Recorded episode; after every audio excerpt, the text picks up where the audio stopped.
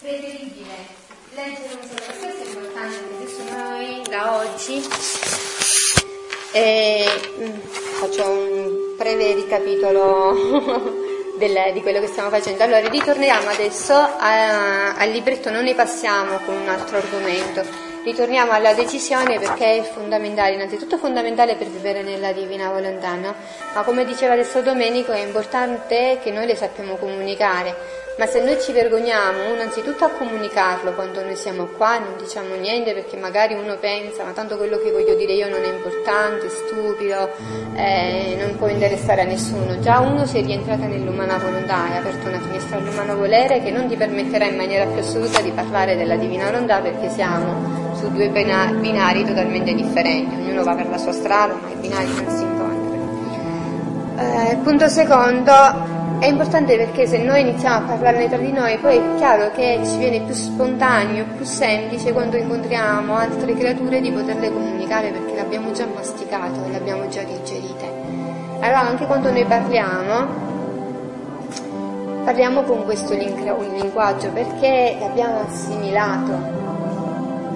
Certo, non in maniera identica, però i concetti sono qua. Io ho sentito tanti CD e io ti posso dire che quei CD sono impregnati, tutto il discorso è tutto impregnato di divina volontà, sono tutti brani, tutti separati uno dall'altro, ma che hanno fatto un discorso logico, perché hanno, ne hanno parlato, li hanno masticati, li hanno comunicati, li hanno assimilati, li hanno costituiti quei brani quindi poi diviene normale, no? Eh, utilizzare questo linguaggio, perché questo linguaggio non ti è più estraneo, ma fa parte del nostro linguaggio. È questo che dobbiamo adesso iniziare, dopo quasi quattro anni di questi incontri, iniziare con cose molto semplici, pure dire a me ha colpito questa frase, figlia mia, chi fa davvero la mia volontà succede come a quell'albero innestato. Mi è piaciuto questo paragone dell'innesto. Tu dici, eh, ma ti ha detto, ha detto una cosa scontata, chissà che ti danno queste scene io ho detto nella divina volontà e ho iniziato a masticarlo. E questo pensiero dell'innesto mi rimarrà dentro perché l'ho assimilato, perché l'ho comunicato. Comunicandolo ho aperto una via a, di disposizione a altre creature per raccogliere questo dono. Io ho dato la gloria a Dio e ho fatto la cosa più grande, eppure ho detto una semplice frase, umanamente inutile, indifferente e insoddisfacente questa è la realtà. Ma a noi non importa questo, perché noi sappiamo l'obiettivo e lo scopo di quello che stiamo facendo. Dobbiamo avere sempre chiara la meta.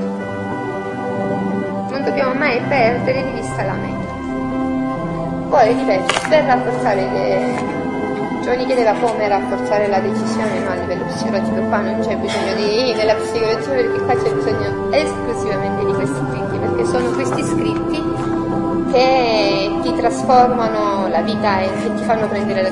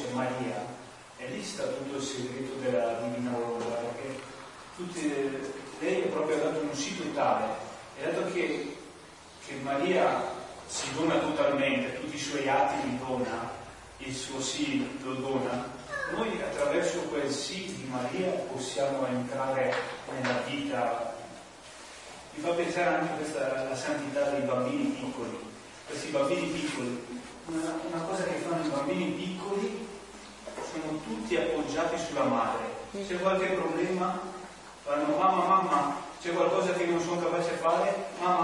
loro vogliono fare, però sanno che non possono, non sono incapaci, allora corrono sempre dalla mamma. E questo è un po' il pensiero di, di andare sempre alla divina volontà, proprio per, per appoggiarsi là, non appoggiarsi su altro che, che sulla mamma che è la divina volontà. Fa venire in mente, scusate, un brano, no? Che poi l'ho preso me perché ognuno fa la sua esperienza, no? E Luisa diceva, ma io io non, adesso non diamo più, non sento perché poi noi ci battiamo tutti sul sentire, no? Ad esempio magari uno che all'inizio di questi scritti ancora non li legge dice, ma questi parlano tutti così entusiasti, però io sinceramente queste cose, oppure gli altri non li riesco a fare così tanti, no, mi capita tutti noi. Allora Luisa diceva, ma devo fare? Io non sento più l'amore, no, per te, per Gesù. Allora Gesù gli dice, queste, si vede proprio che le domande le suscita proprio per noi, perché gli dice tu devi prendere l'amore eh, della mamma celeste, i suoi sospiri, come l'ha sospirato lei, tu fagli i tuoi. Noi facendo questo, poi davvero è divino, noi lo facciamo con le parole, con la nostra volontà, però se noi ci crediamo con tutte le nostre forze, davvero quello avviene e ci dà forza di farlo sempre di più, di chiedere questa grazia. No? di dire davvero io voglio amare il tuo amore perché il mio è povero, è piccolo, che? Che sono queste cose qua? Questi scritti sono, sono una cosa troppo grande, no? Quello che si dice qua sopra, che cos'è un atto? Se davvero un atto, come dice Domenico, eterno, infinito, immenso, io che lo dice Gesù, però.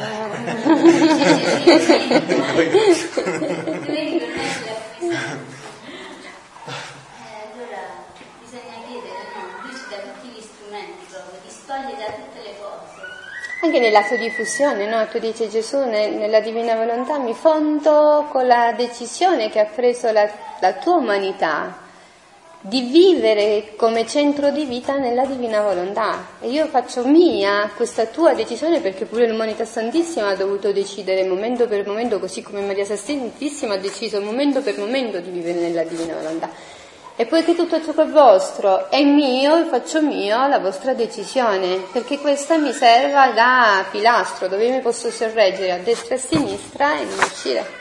Mi cingo con i giri della luce dei, degli atti vostri, perché io non posso mai uscire dalla decisione di vivere nella divina volontà. Vedi, quello che ti dico è tutto frutto di lo scritto. Allora io faccio mio, anche quando giro e quando dico le cose, faccio mio quello che ho scritto e lo rendo più forte. Perché qua sta scritto che tutti gli atti sono miei, che ogni volta che io mi faccio, faccio gli atti, faccio queste conoscenze, e parlando della conoscenza, io, Gesù mi cinge di luce, io mi cingo di quella luce, di queste conoscenze e gli chiedo di non uscire con la mia volontà. Questo che fa, capito?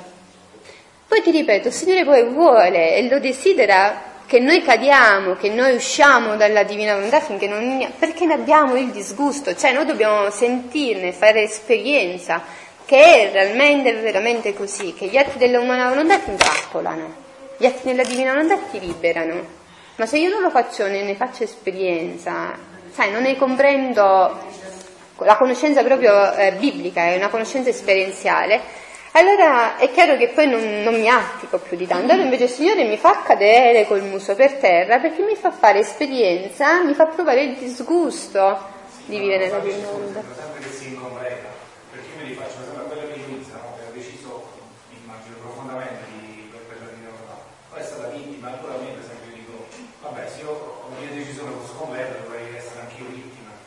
E poi là si può pensare con, con, con l'umano, cioè con quello che faccio quotidianamente. Ma tu aspetta i tempi di Dio.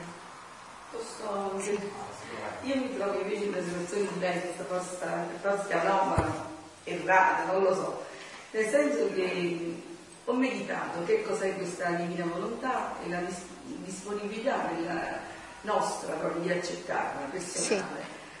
Sì. E non riuscivo proprio a dare questa disponibilità perché avevo paura, forse il, anche il um, ragionamento che fa lui, di, diciamo così, di aderire alla divina volontà e di conseguenza di subirne magari le sofferenze, la croce, tutte queste cose negative per me, perché io il dolore fisico è una cosa che non sopporto, cerco di evitarlo al massimo. Allora io ho detto, Signore, io voglio aderire alla divina volontà. Però tu fai una cortesia, io ti voglio servire nella gioia. Se tu mi consenti questo, Ascolta, eh, beh, facciamo molto ragionamento molto umano. allora diciamo così, siamo sul ra- ti dicono non so se sono adesso, ma giusto Beh, Però voglio dire- Don't adesso, però voglio faccio ma- Ieri ad esempio noi siamo andati a Roma perché abbiamo dovuto accompagnare nostra figlia insomma, che tornava a frequentare l'università ed è dovuta risalire per eh, i suoi motivi. E a un certo punto dico, lei sa che noi oggi dobbiamo venire a questo, a questo ritiro, ha sentito parlare vagamente della divina volontà? E io cerco di farla partecipe, insomma, certo in forma che neanche io sono sicura di quello che sto facendo, insomma, Certo, non vabbè, ma sei ancora all'inizio, gli no? strumenti insomma adatti. E a un certo punto ho visto un tramonto bellissimo davanti alla macchina. Ho detto Tonia ma guarda che tramonto madonna quanto è bello nella, nella divina volontà eh, significa questi sono i giri cioè ammirare quello che il Signore ha fatto a un certo punto questo sole guarda è una cosa incredibile da destra lo so si è posizionato davanti alla macchina un colore meraviglioso, un arancio, ma no, una cosa bellissima ci ha accompagnato per eh, più di mezz'ora. E mia figlia che mi vengono i brividi, sinceramente. Cioè, sono cose forse sciocche. No, no, era una, un, un dono della divina volontà per farti percepire che realmente è così.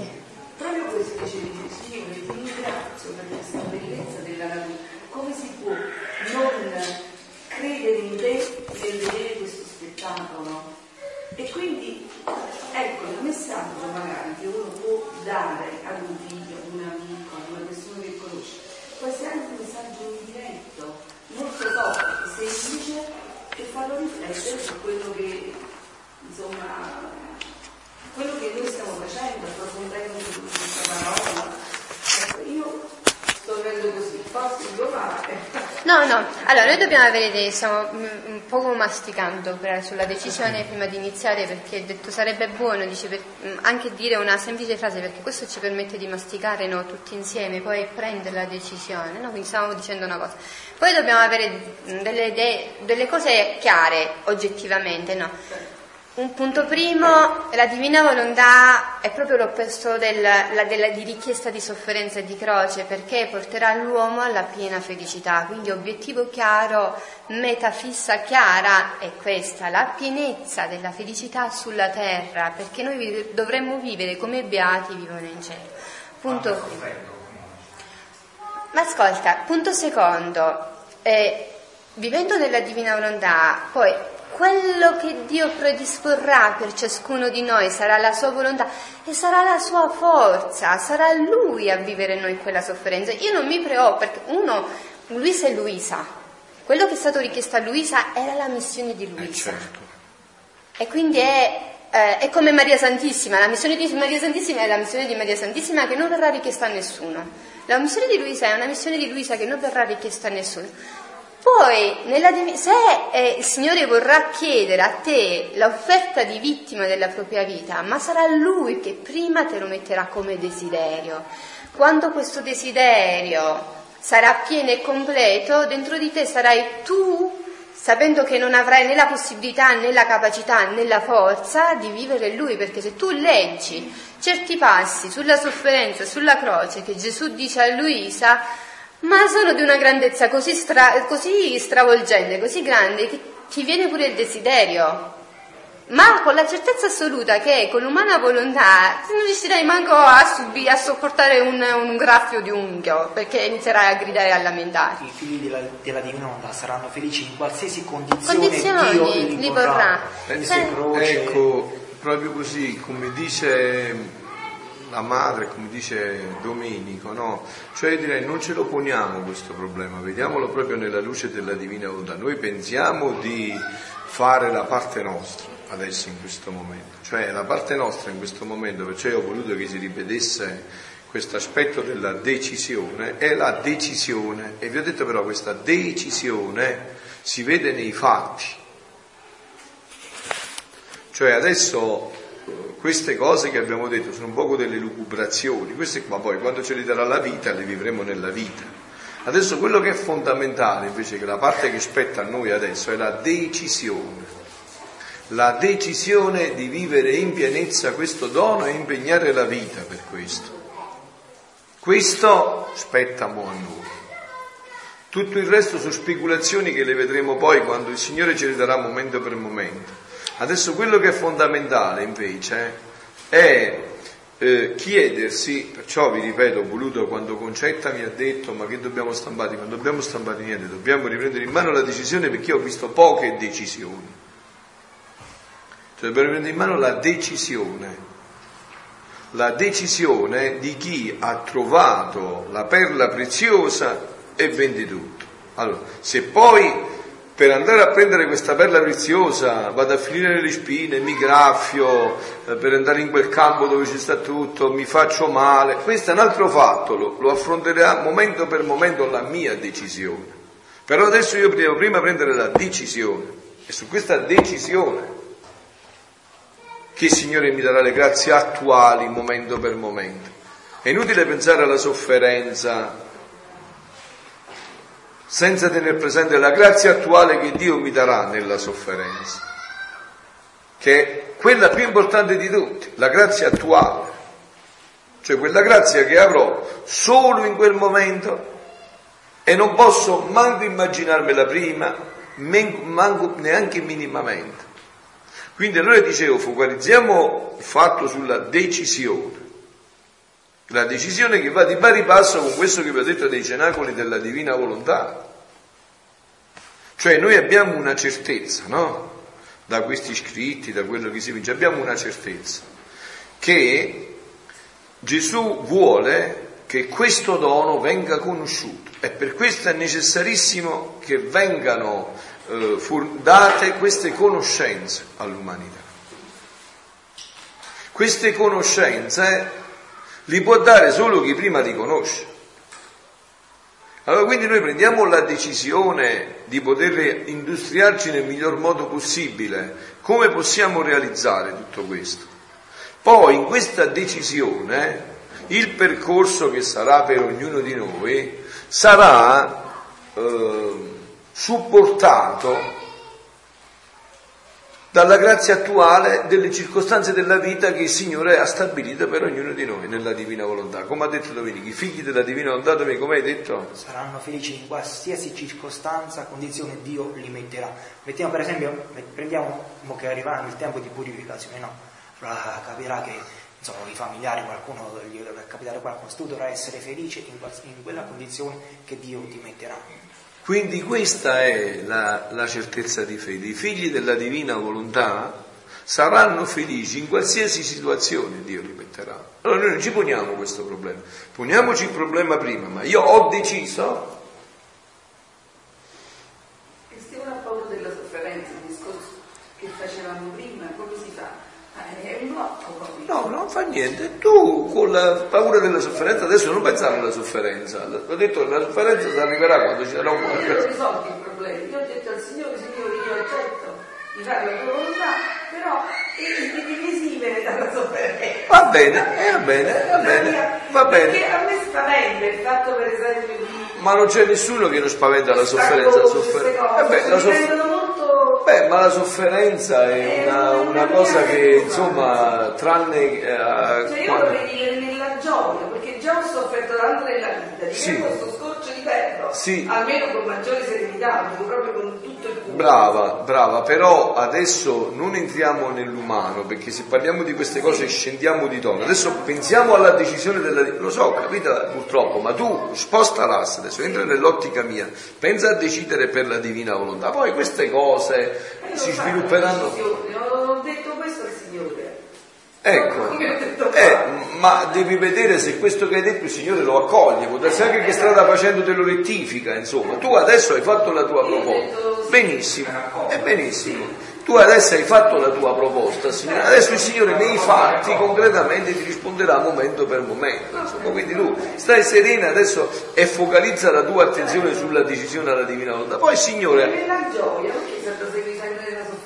No, ma, eh, beh, ma la sofferenza non significa che non c'è la gioia, insomma, voglio dire, non è che eh, Luisa non aveva la Perché in gioia. questo momento mi sento preparata a dire Signore accetto tutto quello che mi mandi di negativo. Eh, ma dico, Insomma, ma so. tu adesso perché stai facendo queste lucubrazioni? Lasciami, tu adesso vivi il tuo momento attuale, mo c'hai qualcosa che Io ho paura del dolore fisico. Eh vabbè, pure io. Eh, Luisa che sta e conosci qualcuno che... Eh beh, ma non c'è Cioè, bisogno che mi spaventa. Beh, ma non c'è bisogno che Eh, di Luisa, basta che ti fai un giro in ospedale, insomma, ci sono tante. Luise. Basta che ti fai un giro in ospedale, dico, già mi spieghi di? Luisa. No, dico, perciò dico, quindi...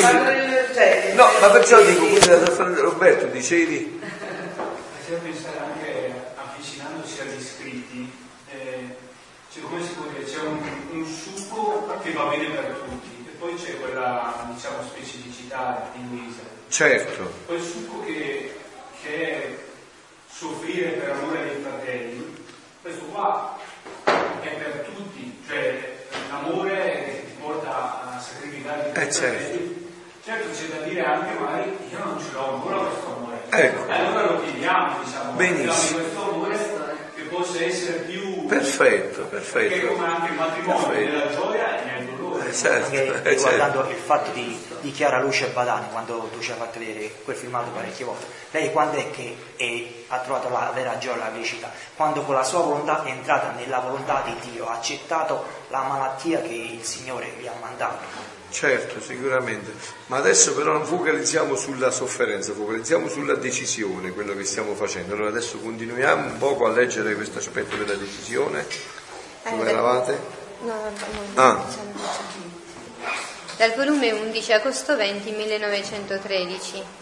Per vivere nella divina volontà, la vita della propria volontà devi finire. Mentre pregavo, vedevo in me il mio sempre amabile Gesù e tante anime a me d'intorno, le quali dicevano, Signore, tu hai messo in quest- Tutto. tutto hai messo in quest'anima? E stendendomi le mani mi dicevano, giacché Gesù è in te e con lui tutti i beni, prendi e dà a noi.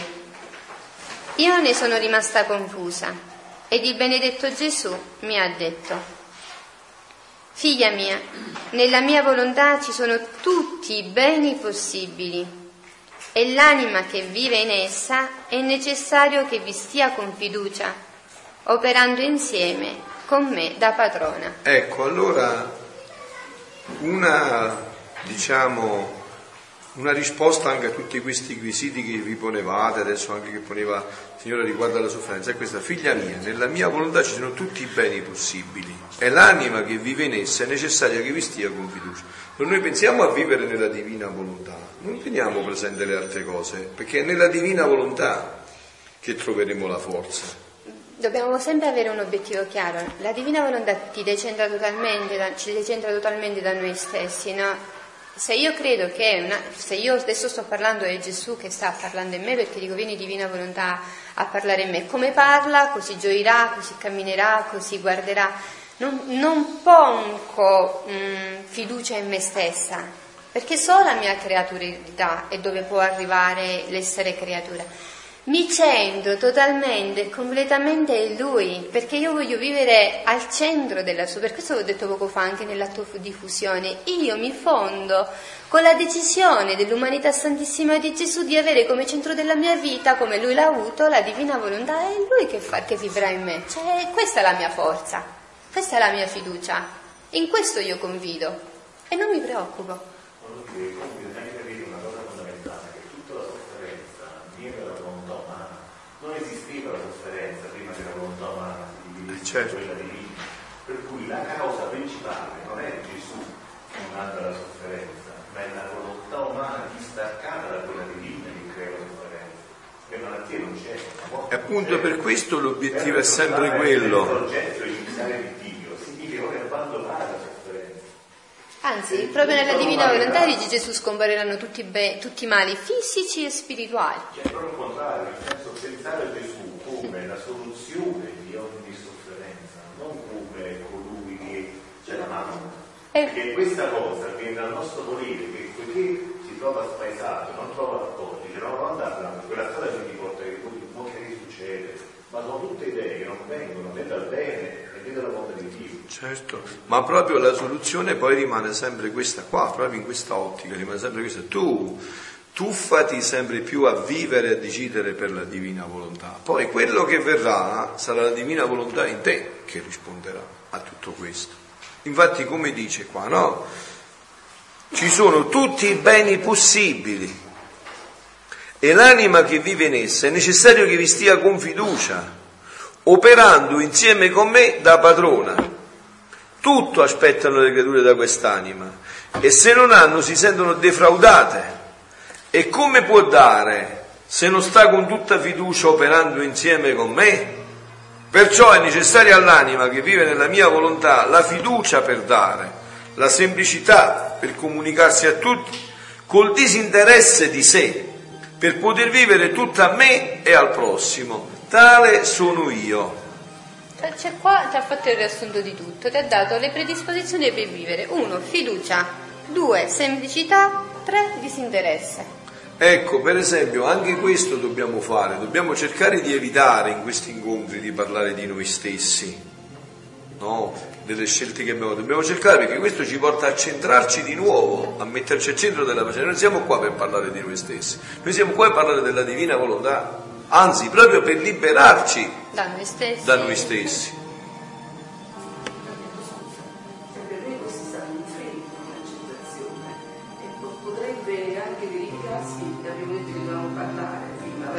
Però parlare di questi scritti. Sì, però a volte insomma si ha bisogno anche di esternare quello che uno sente, No, no, no, no, no, in questi Cioè, incontri è meglio che esterniamo la divina volontà, certo, perché se no si, si- ci si entra su se stessi, qua è un inganno del diavolo su questi punti. Il diavolo è molto astuto a fare questo, a farci parlare di noi stessi, pensando così di confrontarci e risolvere il problema. Invece no, il problema qua, nella divina volontà, è proprio l'opposto.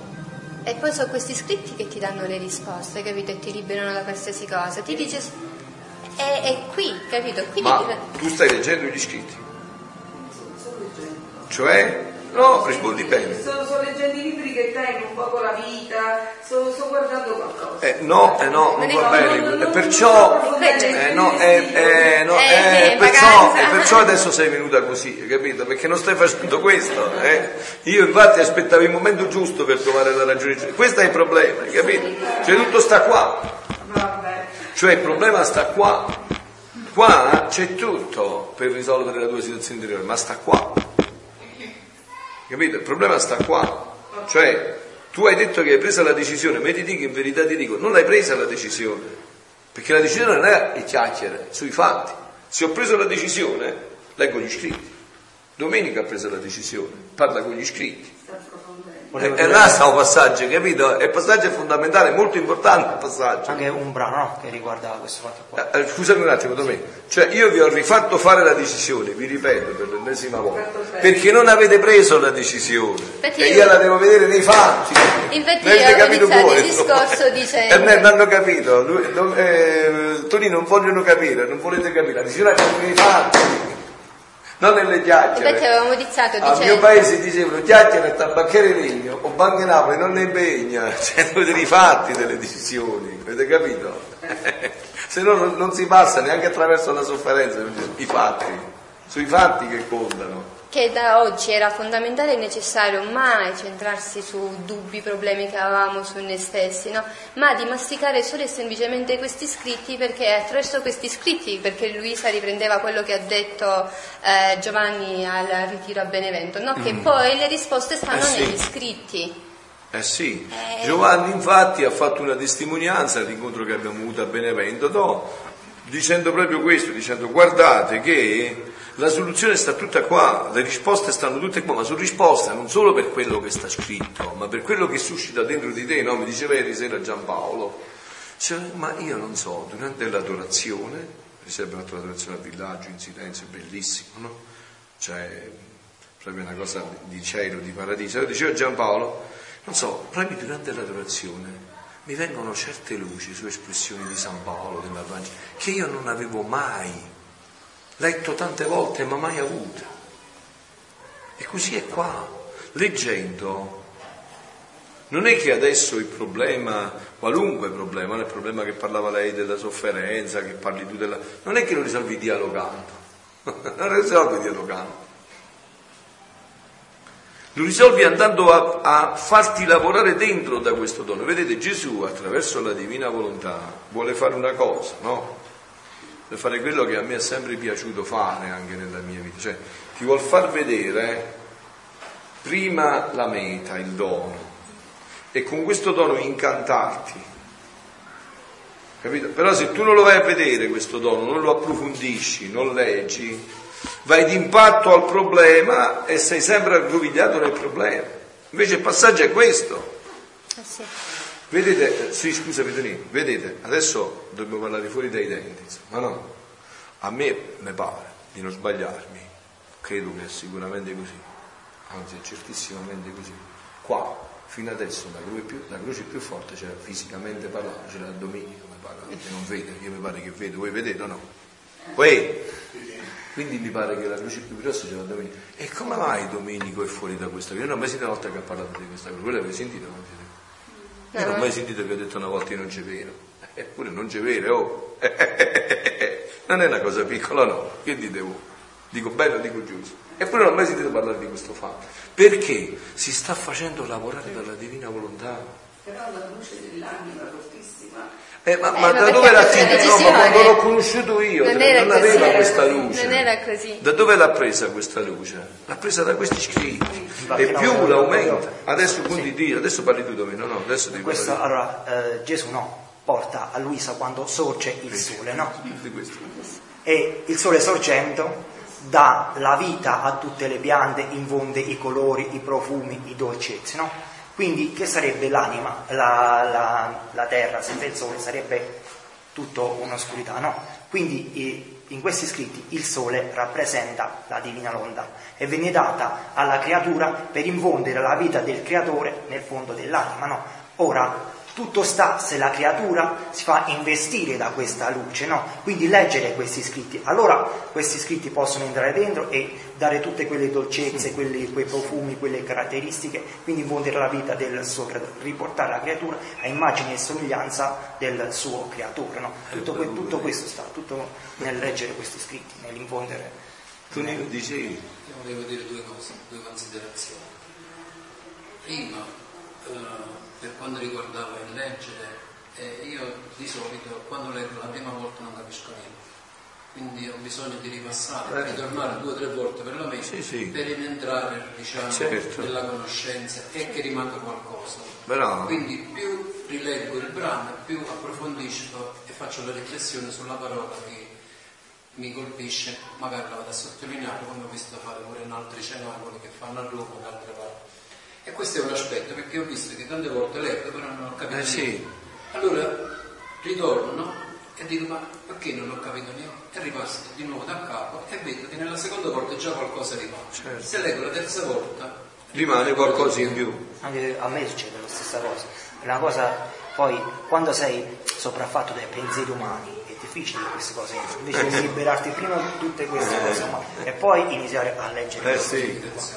Un altro aspetto invece che io l'ho visto nella tentazione, ma che può essere messo in tutte le cose, perché Gesù dice nelle ore, dalla diciassettesima, non ricordo l'ora, però dice tu aspetti che ti viene prima il male, dici tu chiamami prima. Bravo, cioè, sì, nella sì. tentazione, quando uno dice lo tu ricordo ti fai- quello della passione. tu ti fai prima circondare dal diavolo, dici ma perché Ci da me? spiraglio, bravo. Sei tu, se problema, dice sei tu causa. Sei tu causa di te stesso, dici in quell'ora, sì. Allora, se tu sai che tieni un problema e non lo sai risolvere, chiamami, che il diavolo non te l'avete con te, ma se l'avete con, Con me. Dice a me non mi può Bravo, fare sì, sì. tu da solo dove vuoi andare?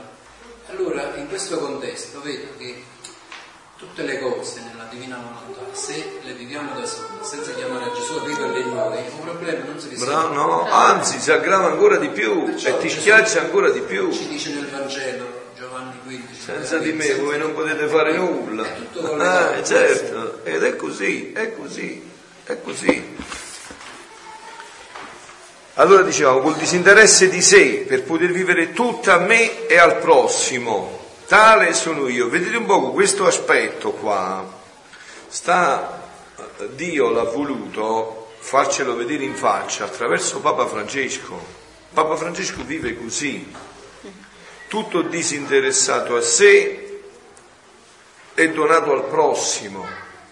Vedete che ce lo sta svelando questo inganno. Quando Papa Francesco parla di una chiesa autoreferenziale, questo termine che sembra parla di questo, di un ripiegarsi su se stessi.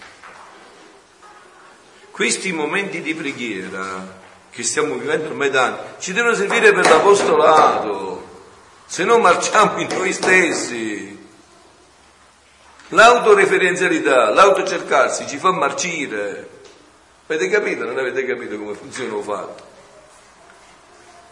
Cioè, vedete come dice Gesù qua? Disinteresse per sé per poter vivere tutte a me e al prossimo. Allora voi figli della divina volontà adesso dovreste vivere così, tutti a lui e al prossimo. E per fare questo bisogna disinteressarsi di se stessi. Allora io non mi preoccupo se oggi mi sono fatto la doccia o no, se mi viene la sofferenza o no, quando verrà se la vedrà Dio, io sono impegnato, io devo pensare come sta, che cosa posso fare per Giampaolo, per Anna. Figlioli, vedete che questo inganno Papa Francesco ce lo sta svelando, perché questo intende per autoreferenzialità, facciamoci cose nostre, l'usticello nostro, cose di belline nostre, casettine nostre, comoditine nostre, avete capito? Questa è l'autoreferenzialità. Cioè io penso che in tre anni e mezzo mi sarei immaginato che molti di voi mi sarebbero venuti a dire Frappi, abbiamo capito, noi ce ne vogliamo andare in Africa, in momenti tutti, andare a diffondere la divina volontà ai marocchini. Invece io vedo che diventa troppo autoreferenziale il fatto. E l'autoreferenzialità ammala. Cioè come anche quei momenti belli, l'adorazione, il faretto, le coccoline, ci servono per diventare dono, se no Vedete, ieri sera i bambini di Giampaolo, che sono stati con la camper davanti da me, no, ieri sera i bambini di Giampaolo hanno dormito benissimo stanotte, perché a casa dormono di meno, perché? Perché le energie le hanno scaricate, corri di qua, scappa di là. Invece a casa la tenevano, e mo la pizzetta, e mo panine sulle gambe, e mo non lo facevamo, e la notte non dormiva il bambino, ha capito? Perché era troppo ciuttolo di, di, di egoismo. Allora il problema sta che questi momenti devono servirci come spinta per donarci. Ecco perché vi ripeto, tutto sta nella decisione. Se abbiamo trovato la pietra preziosa, sì, dici Giampaolo. Nella decisione è anche importante capire, decidiamo per cosa. Appunto. Se non comprende il dono qual è, non devo neanche decidere. Appunto. Ah, e se non si legge come si comprende il dono? Se non si approfondisce tutto questo, il dono non si comprende sempre di più. Si sanno dei barlumi da quello che vi dico io di questi incontri. No, ma qua bisogna andarci sempre più dentro perché questa è la soluzione. Tutte le domande che voi ponete hanno la soluzione in questo, il dono per... della divina volontà. Perché tutto dipende, perché poco fa qualcuno chiedeva, mi chiedeva qual era il metodo psichico più immediato, più forte per prendere la decisione. Non ci sono metodi, questo è tutto cosa umana. Poi c'è solo il una cosa leggere. leggere. Appunto. È quello che fa tutto. Leggere ti fa decidere, leggere ti dà la fermezza e leggere ti fa, ti fa fare gli atti, ti fa fare i giri. No, per esempio io vi faccio una domanda, avete scritto il numero di giri atti che avete fatto dall'ultimo incontro fino adesso? Quanti atti e giri avete fatti? Non nella vostra testa, nella divina volontà? Quello conta, con gli e giri si muore a se stessi e si cerca di diventare dono. E io vi dico, guardate figlioli, non c'è vita più bella che diventare dono. È troppo bello diventare dono, farsi mangiare da Dio nella preghiera e dai fratelli nell'azione. È la vita più bella che esiste. Vi ho detto, no? La Madonna abbiamo festeggiato l'altro giorno, vi ho detto io, che è schiattata d'amore, schiattata d'amore a Dio e ai fratelli. E noi dobbiamo morire anche noi schiattati d'amore a Dio e ai fratelli. Anche perché posso dire una Eh, cosa. tutto puoi dire, prima dici sempre, non devi chiedere, quindi. eh, del- no, quando si parla di umano, poi si prende il gusto di quell'umano, invece di sparire, alimenta, si alimenta quello Brava. così è tutto il contrario. Se noi, per questo è importante condividere. Brava. Perché E non è, questo è davvero fermati un attimo che questo è importantissimo, avete sentito? Cioè parlando dell'umano, si prende il gusto dell'umano, il livello. Eh.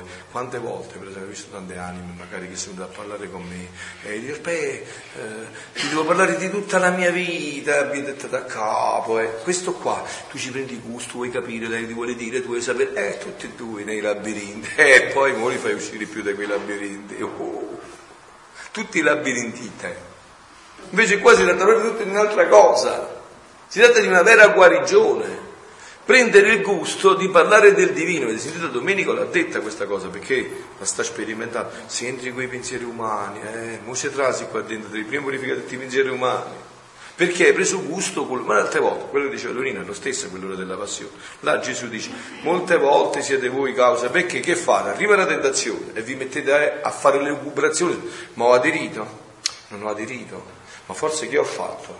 E il diavolo là sta, dice parliamo un po' insieme. Tu gli dici aderito? Sì, sì, hai aderito. Non hai aderito, hai aderito un po'. E infatti non ci pensi, ci aderisci. E, fa, e, appunto, e fai due ore di preghiera tra queste discussioni, invece di fare gli atti e giri nella divina volontà.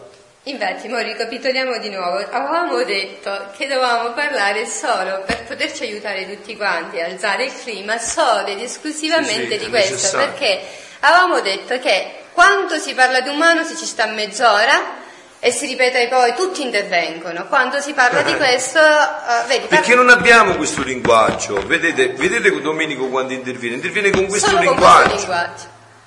Perché questo linguaggio ti fa salire senza che te ne accorgi e ti fa risolvere il problema senza andare nel problema, ma per questo linguaggio divino, perché prendi il gusto del divino, dicevi Luisa. Poi ha soggiunto, figlia mia, per chi fa davvero la mia volontà, succede come a quell'albero innestato, che la forza dell'innesto tiene virtù di far distruggere la vita dell'albero che riceve l'innesto. Ecco la soluzione di tutto. Noi innestiamo la divina volontà e l'albero dell'umana volontà crolla da solo dentro di noi, si sviluppa l'innesto. Ma se noi, quando cerchiamo di innestare la divina volontà, andiamo ad alimentare l'albero dell'umana volontà, Vedete, qua si tratta di mangiare. Se mangiamo l'umano, togliamo al divino. Se mangiamo il divino, mangiamo all'umano. Togliamo l'umano. È normale, è, è direttamente proporzionale. Io voglio parlare, io devo dire, io devo telefonare, io devo fare. e sempre alimentiamo l'umano. Si va sempre più ad alimentare l'umano. E l'umano ti tiene nell'umano, è inutile, non, non ha potere di uscire fuori da questo. Invece è qua la soluzione, è alimentare continuamente il divino, è appropriarsi di un linguaggio e di categoria che non abbiamo. Il divino? Perché Appunto. il divino ti porta a sperimentare anche delle realtà che l'umano non può, nessuno può fare una esperienza. Appunto. Se uno riuscisse a capire cosa significa fare un atto eterno, desidererebbe quello dalla mattina alla sera, perché l'immortalità che tutti cerchiamo da quando esiste l'uomo. E quindi la felicità è tutto. Però bisogna cambiare le categorie, bisogna cambiarle le categorie, bisogna, bisogna, purificare tutte le altre categorie. E qua c'è il metodo per purificarle, leggendo, facendo gli atti, i giri, abituare... facendo i cenacoli, andando a diffondere agli altri tutto questo, impegnandosi per questo. Dici Domenico? Per ehm, abituare il palato a questo cibo divino, no? Bisogna togliere tutto quello che è umano. Allora il proprio io, sentendosi morire, non gli resta, per non morire non gli resta, cioè, mm. proprio io, per non morire gli resta soltanto che prendere il cibo di, di questa... Di, Bravissimo, di e allora inizia a gustare che cosa sono questi scritti. Sì, qua. perché il nostro io, cioè la nostra libertà, è un dono che ci è stata data. Questa però, la, come diventa dono e come diventa danno? Era dono quando era alimentato dalla divina volontà, è diventato danno quando si è fatto alimentare dall'umana volontà.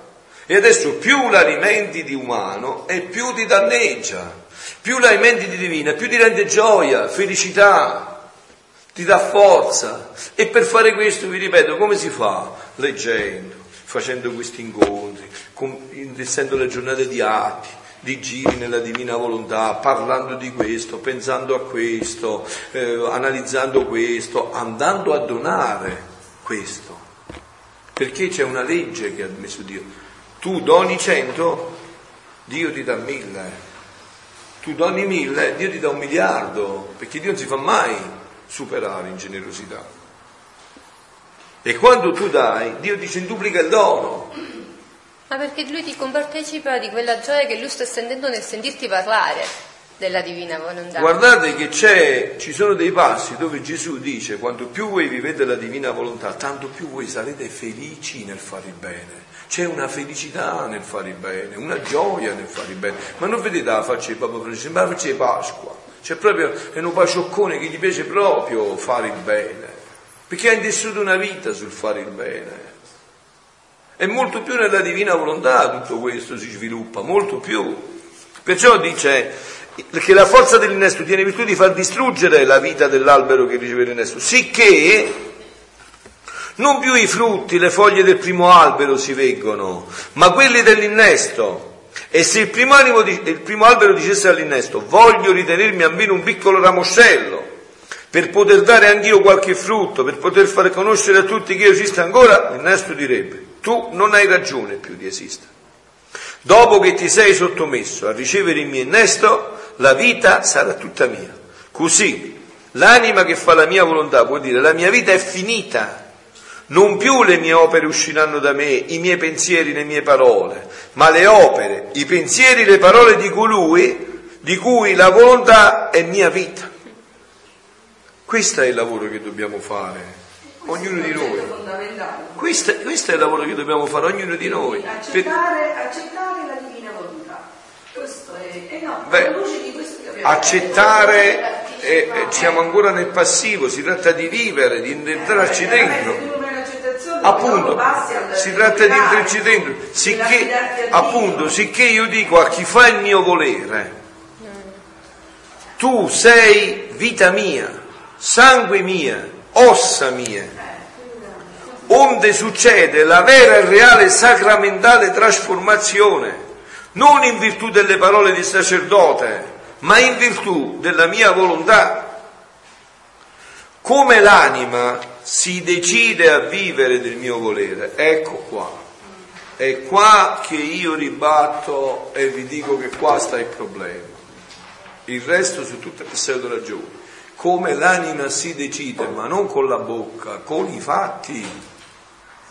Se io decido di andare a Milano, io mi industrio, vado a vedere la stazione, un treno, l'aereo, come posso fare prima? Cioè facci fatti, è vero o no?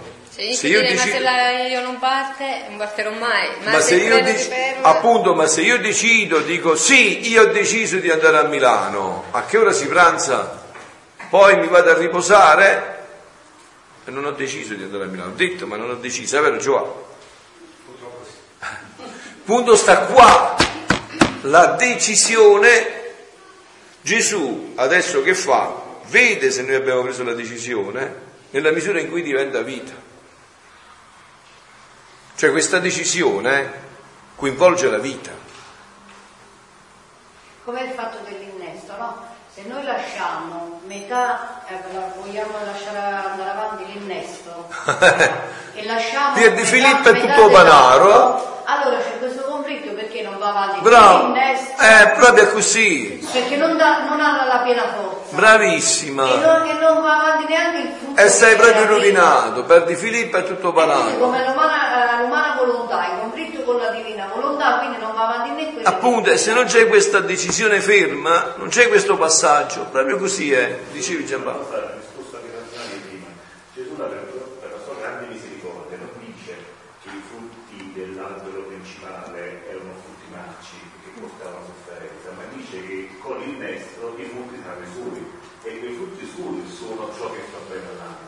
La pianta prende l'innesto, procurava adottato da ciume. Eh sì, eh sì, è dolore. La divina volontà, i frutti che escono sono i frutti che danno sapore, dolcezza, colore. Vedete, vedete, io vi voglio dire di una persona come l'anima si decide a vivere nella mia volontà, voglio dire di una persona che non sta in noi, quindi perciò non è che posso citare, no, questa eh, persona che adesso anima anche un cenacolo della divina volontà a Roma, no?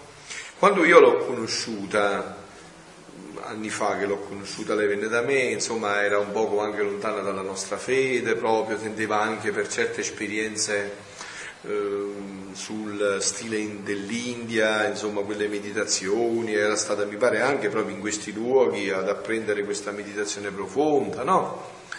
E poi io cercai di indicargli, allora anch'io conoscevo ancora il dono della divina volontà, però insomma conoscevo molto profondamente la, la, la, consacrazione al cuore immacolato di Maria, la feci consacrare alla Madonna, la iniziò questo cammino e poi conobbe la divina volontà. Appena la conobbe, immediatamente prese la decisione ferma e irremovibile di vivere nella divina volontà. E che cosa, come, da cosa lo vidi? E poi ci sono stati i frutti, perché l'ho detto. Lei appena prese la decisione di vivere la divina volontà, prima per esempio non leggeva la Bibbia, iniziò ad approfondire la Bibbia, iniziò ad approfondire la somma teologica di San Tommaso, tutta alla luce della divina volontà, cioè iniziò a, eh, a, eh, iniziò a eh, focalizzare tutta la sua vita su questo, si iniziò a industriare e che cosa fece la prima cosa che fece? Iniziò a creare, come dice Papa Francesco, il battesimo vi autorizza a essere apostoli. Iniziò a creare un gruppo della Divina Volontà a Roma, che tiene tuttora in piedi. È sposata, ha un bambino, adesso ha avuto un bambino. È una cosa, lei diceva, ah, ma devo lavorare, quindi non ho tempo per leggere. No, devo lavorare, mi alzo alle 5, dalle 5 fino alle 7 e mezza, quando vado a messa leggo gli scritti sulla Divina Volontà. E lavora, lavora e c'ha un figlio e c'è il marito adesso, no? E sta sempre più tuffa. Ecco allora Gesù dalle grazie attuali perché vede la decisione. Gesù non si... Beh, penso che siete convinti come me, è vero Gesù purtroppo non si fa pigliare per questo, non è che tu gli dici una parola e lui con la... No, no, ma dico anche bonariamente, anche inconsciamente dici una parola e la parola, no, no. Gesù vede nei riscontri dei fatti, cioè è nel fatto questa, vedete qua, questo è il punto fondamentale. Come l'anima, sentite che bello, si decide a vivere del mio volere, eh? così la mia volontà crea me stesso nell'anima. Vedete? Gesù ha detto che questa transustanziazione, non lui ha detto prima, onde succede la vera e reale sacramentale trasformazione non in virtù delle parole del sacerdote, ma in virtù della mia volontà. Perché anche le parole del sacerdote hanno effetto perché c'è la volontà di Dio prima. La volontà di Dio ha detto, quando Fra Pio, sacerdote della Chiesa Cattolica, imporrà le mani e dirà queste parole, io da pane diventerò corpo, da vino diventerò sangue. Quindi è una volontà precedente, la volontà di Dio che ha stabilito questo.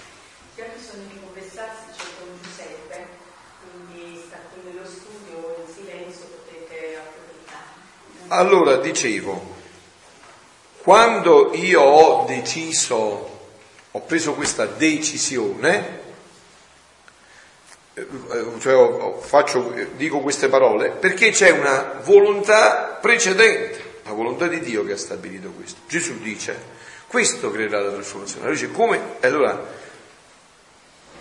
come avviene la transustanziazione? Cioè ci deve essere il pane e il vino. Come? Ma quello è un altro, ecco. un altro discorso, cioè questo che giustamente la differenza che si fa, perché è volontà di Dio, come stavate dicendo, che vuole che il pane quindi si trasformi mm. nel suo corpo e nel suo sangue. Invece per quanto riguarda poi noi, è la nostra volontà che deve andare direttamente cioè la volontà di Dio che deve combaciare con la nostra volontà. No, no. Cioè noi ci dobbiamo, no, no, aspetta, aspetta. dobbiamo dare la nostra disponibilità e accettare quella di Dio. Appunto, la nostra decisione. Eh, appunto, non la disponibilità. Allora, perciò appunto, come l'anima si decide di vivere nel mio volere, come l'anima si decide. Cioè, diceva, eh, non sì. c'entra qui il sacerdote, come diceva eh, certo, certo, è, certo. è un rapporto tra l'anima e il basta. Sì, ma per la divina volontà, diciamo, sì. No, ma lo dice qua Gesù, dice, come l'anima si decide a vivere del mio volere, così la mia volontà crea me stesso nell'anima. La mia volontà, dice Dio, crea me stesso nell'anima. E come il mio volere scorre nella volontà, nelle opere, nei passi dell'anima, tante mie creazioni subisce. Quindi il tutto sta nella decisione Cioè il passaggio fondamentale nostro, l'unica cosa che compete a noi in tutto questo lavoro è decidere. Tanto più noi radichiamo la nostra decisione, tanto più è vera e ferma la nostra decisione, tanto più Gesù può operare dentro di noi. E noi diventiamo come se fosse vincente. Sì, certo, ci prestiamo a un... Eh sì, ma questo... Eh, ma questo avviene ogni volta che noi viviamo per esempio la Santa Messa, l'Eucaristia, mangiamo Gesù, no? Succede proprio come a una pissite, vedete che porta sempre, piena di particole consacrate. Quante particole ci sono? Tanti Gesù stanno in ciascuna particola. Così l'anima, in virtù della mia volontà, mi contiene in tutto e in ciascuna parte del suo essere. Chi fa la mia volontà fa la vera comunione eternale e comunione con frutto completo. Oh, ma tutto questo, ripeto, dipende da un nostro atto, la decisione, cioè il punto fondamentale di tutto questo sta nella decisione. Una decisione che deve diventare concreta, deve diventare un fatto. Questo è il passaggio fondamentale. Questa decisione, no? Gesù ha detto prima, perciò è necessaria all'anima che vive nella mia volontà la fiducia per dare, la semplicità per comunicarsi a tutti, col disinteresse di sé, per poter vivere tutto a me e al prossimo. Ecco le condizioni previe. Allora, la fiducia per dare, la semplicità per comunicarsi a tutti, col disinteresse di sé per poter vivere tutti a me e al prossimo. Ecco il nostro lavoro. In questi scritti no, dice eh, Luisa, eh, dopo aver preso questa decisione, eh, che viveva nella divinità, a un certo punto avvertiva il peso del tutto quando voleva far conoscere a lei che cosa, vole- che cosa doveva fare. No?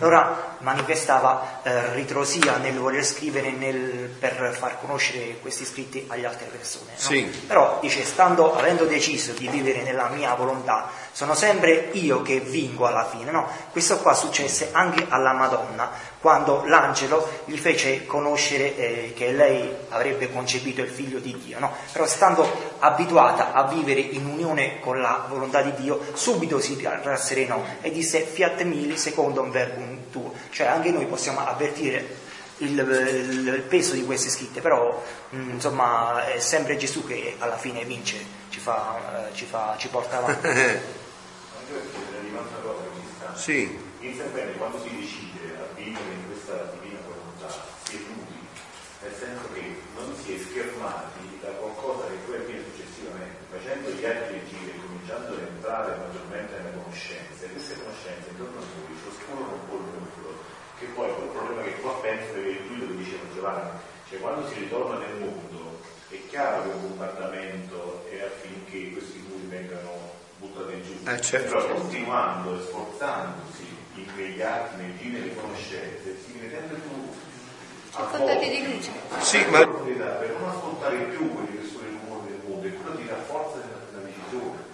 Per cui da un certo punto non ti vieni più sforzati tu di continuare a decidere di vivere questa vita, ma è come se facessi parte Ma di Gesù gli dice a Luisa proprio questo negli scritti, no? Dice ti, ho- ti sei circondata con gli attici di tante Di muri di luce. muri di luce, di tante Catene di luce. catene di luce, che se vuoi uscirne adesso, ne puoi sempre uscire perché la libertà ti rimane, ma se vuoi uscirne adesso devi fare un sacrificio infinito per uscire da questi muri di luce. Perché? Vedete, questo trova fondamento anche nel catechismo della Chiesa Cattolica, no? quello che stiamo dicendo, questo che dice Gesù, no? anche che abbiamo letto adesso. Al numero 521 dice il catechismo della Chiesa Cattolica, tutto ciò che Cristo ha vissuto, egli fa sì che noi possiamo viverlo in Lui ed Egli lo viva in noi. Ecco, ma noi dobbiamo permetterglielo questo, che Lui venga a vivere sempre più tutto in noi. Per permettergli questo, che cosa dobbiamo fare? Dobbiamo prendere questa vera decisione. E questa decisione poi si nutre di atti, di giri, di conoscenze, di dimenticanza di sé e di dono al prossimo. Ecco i, i, passaggi fondamentali. Allora si realizza quello che dice il Catechismo. Tutto ciò che Cristo ha vissuto, egli fa sì che noi possiamo viverlo in Lui ed egli lo viene a vivere in noi. Ma questo è sottoposto a questa decisione, perché tu non puoi andare a lavorare su uno che non ha deciso. Gli metteresti un peso superiore alle sue forze. Lo schiacceresti perché non ha preso questa decisione. Sì.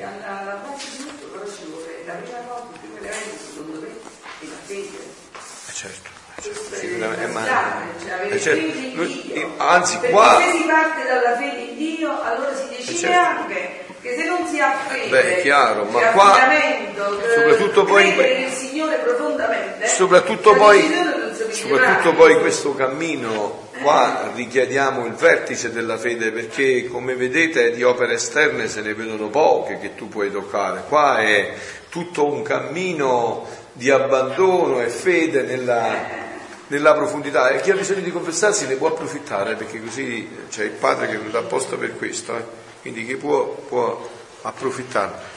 Dal volume 11 maggio 25 1916 Lavoro di Gesù nell'anima. Come è necessaria la corrispondenza per poter produrre frutti pingui. Continuando il mio solito stato, me ne stavo tutta afflitta, specie che nei giorni passati il benedetto Gesù mi aveva fatto vedere come se soldati stranieri invadessero l'Italia e la grande carneficina dei nostri soldati, i laghi di sangue cui Gesù stesso aveva orrore di guardare. Il mio povero cuore me lo sentivo scoppiare per il dolore e dicevo a Gesù, salva i miei fratelli, le tue immagini da dentro questo lago di sangue, non permettere che nessun'anima piombi nell'inferno. E vedendo che la divina giustizia accenderà di più il suo furore contro le povere creature, siamo agli arbori della prima guerra mondiale, 1916, quindi ci stanno dando le prime avvisaglie, si trova perfettamente quello che dice Luisa, no? Negli anni 17-18 della guerra mondiale. E vedendo che la divina giustizia accenderà di più il suo furore contro le povere creature, io mi sentivo morire.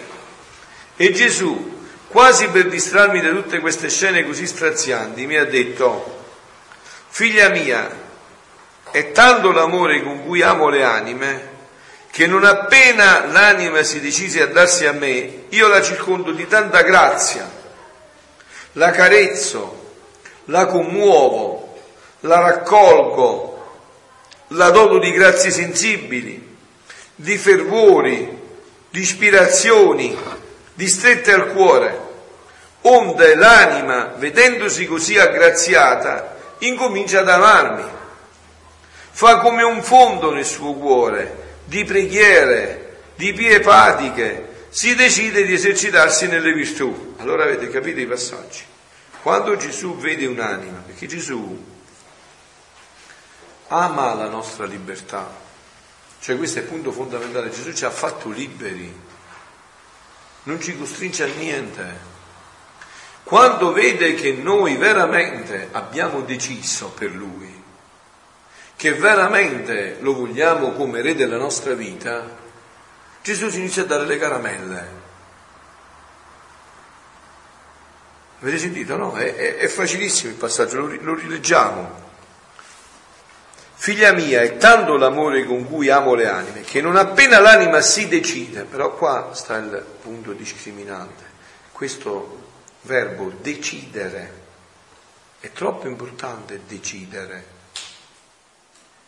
Cioè, quando Gesù vede che noi siamo decisi, che cosa fa? Decide di io lo circondo di tanta grazia, la carezzo, la commuovo, la raccolgo, la doto di grazie sensibili, di fervore, di ispirazioni, di strette al cuore. Allora vedete figlioli, insomma, dobbiamo essere sinceri e conseguenziali. Se non avvengono queste cose che ha detto Gesù, c'è un solo problema, qual è? Eh? Anche se diciamo con la bocca che ci siamo decisi, anche se siamo convinti, c'è qualcosa che non è scattato ancora dentro di noi. Qua sta un passaggio. Cioè c'è qualcosa che non è scattato in pieno dentro di noi. Volendo o nolente teniamo ancora i piedi in due, i, i piedi in due scarpe. Non abbiamo preso una decisione in cui Gesù... E non è che Gesù lo fa, dice, ma mi vendico perché non... No, perché non lo può fare. Lo condizioniamo con la nostra non completa decisione. E perché uno non decide? Ce lo chiediamo questo, qual è la causa della non decisione? Visto che quello che ci offre Dio è, è altissimo, è grandissimo, è una cosa meravigliosa, noi perché non decidiamo? Ci E questo, beh, e questo ogni anima lo deve vedere dentro di sé perché non si, non si decide. Perché forse ci sono ancora attrazioni. Gesù lo dice, no? È stata buttata la parola, ma poi subito dei spine. E se sta scritto nel Vangelo, tutto sta scritto. E ognuno di noi deve vedere perché non si decide. E certo, è appunto. E appunto, ognuno di noi deve vedersi nella vita di perché non si decide. Perché non si rende conto del grande dono che, che- che il Signore E perché non si rende conto del grande dono? Perché non legge gli scritti, perché non va a approfondire, perché non dà tempo a questo.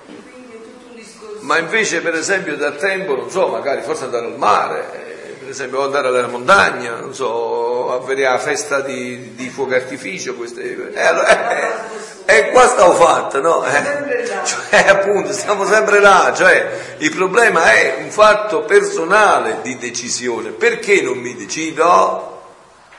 Se io ho capito veramente che questa è la gioia della mia vita, mi decido. E per decidermi, se io ho deciso di sposarmi a Carmenella, ho lasciato a Pasqualina, Giuseppina e Franceschella, è vero? No, Non è quando decisi di sposare Giovanni, hai pensato più a Angelo. Eh, ma dico, ma no, quando hai deciso? No, ma quando hai deciso di sposare Giovanni hai dovuto escludere gli altri. Sì, ma hai dovuto escludere gli altri però. Cioè, eh, ma l'hai esclusi o sei stato felice di aver fatto questa scelta? Sei stato felice, non ti è pesato, appunto. E allora, cioè, qua sta il punto. Cioè, qua sta il punto. Incluso in quel giorno no. Cioè, Come? Eh certo. Eh beh, No, la decisione la devi riaffermare, è quasi, e perciò Gesù aspetti i fatti, è una decisione che devi riaffermare sempre di più nei fatti. Eh certo, non sai, quel, quel giorno ho deciso, quella si chiama opzione fondamentale, no? Cioè, Antonella fondamentalmente come opzione per tutta la vita ha scelto Giovanni. Poi magari ha incontrato un ragazzo che aveva certe cose che gli sembrava che Giovanni, ma questo l'ha portato a riconfermare ancora di più la decisione di Giovanni. No, Giovanni l'ho scelto e mi piace anche per questo. cioè, questa è una decisione che va continuata nel percorso, sicuramente. Però c'è un'opzione fondamentale che io non posso ritornarci più. Una volta che l'ho presa, l'ho presa. Io ho, ho fatto l'opzione fondamentale di essere sacerdote e non posso ritornarci più se mi sono preparato seriamente, ho pregato, ho fatto penitenza, mi sono confrontato, eh, ho dato il tempo, tutti gli anni necessari per maturare, poi ho preso quella decisione. Quella decisione non la devo muovere più. perché non immaginare che tutti noi qua abbiamo deciso? Però ci vuole tempo, ovviamente, per esternare. Eh, io sono contento, eh, eh sì, eh, ma, eh, perciò, e però fino a che c'è il tempo per esternare, eh, eh, devi vedere dove ti barcamini, insomma, hai capito? Cioè, fino a che c'è il tempo. Appunto, fino a che c'è il tempo per, per decidere, poi devi prenderti quello che è, insomma, se cammini con due scarpe, con un piede in due scarpe, perché dici hai deciso ma ancora non metti della scarpa sola, però ogni tanto batti col muso a terra. insomma. Vabbè, ma la decisione si vede, cioè quando sei dici, quando- quando- cioè, come si dice sempre quando sei innamorato, no? Eh, ce l'hai. hai preso la decisione. Hai visto Gennaro come bello pacioccone pacioccone, tutti il fatto. Si vede là, dice, capito? Lui quando si era innamorato per Carmenella non mangiava, non dormiva, correva con la macchina. non- Hai capito? Cioè... Allora, tutto ciò forma un prato fiorito nell'anima, ma il mio amore non è contento dei soli fiori, vedete? Vuole dei frutti. Allora sentite che fa? E perciò incomincia a far cadere i fiori, cioè la spoglia dell'amore sensibile, del fervore e di tutto il resto per far nascere i frutti. Sentite bene perché questo, vi ho detto che questi incontri diventano una grande direzione spirituale, ma veramente grande, enorme.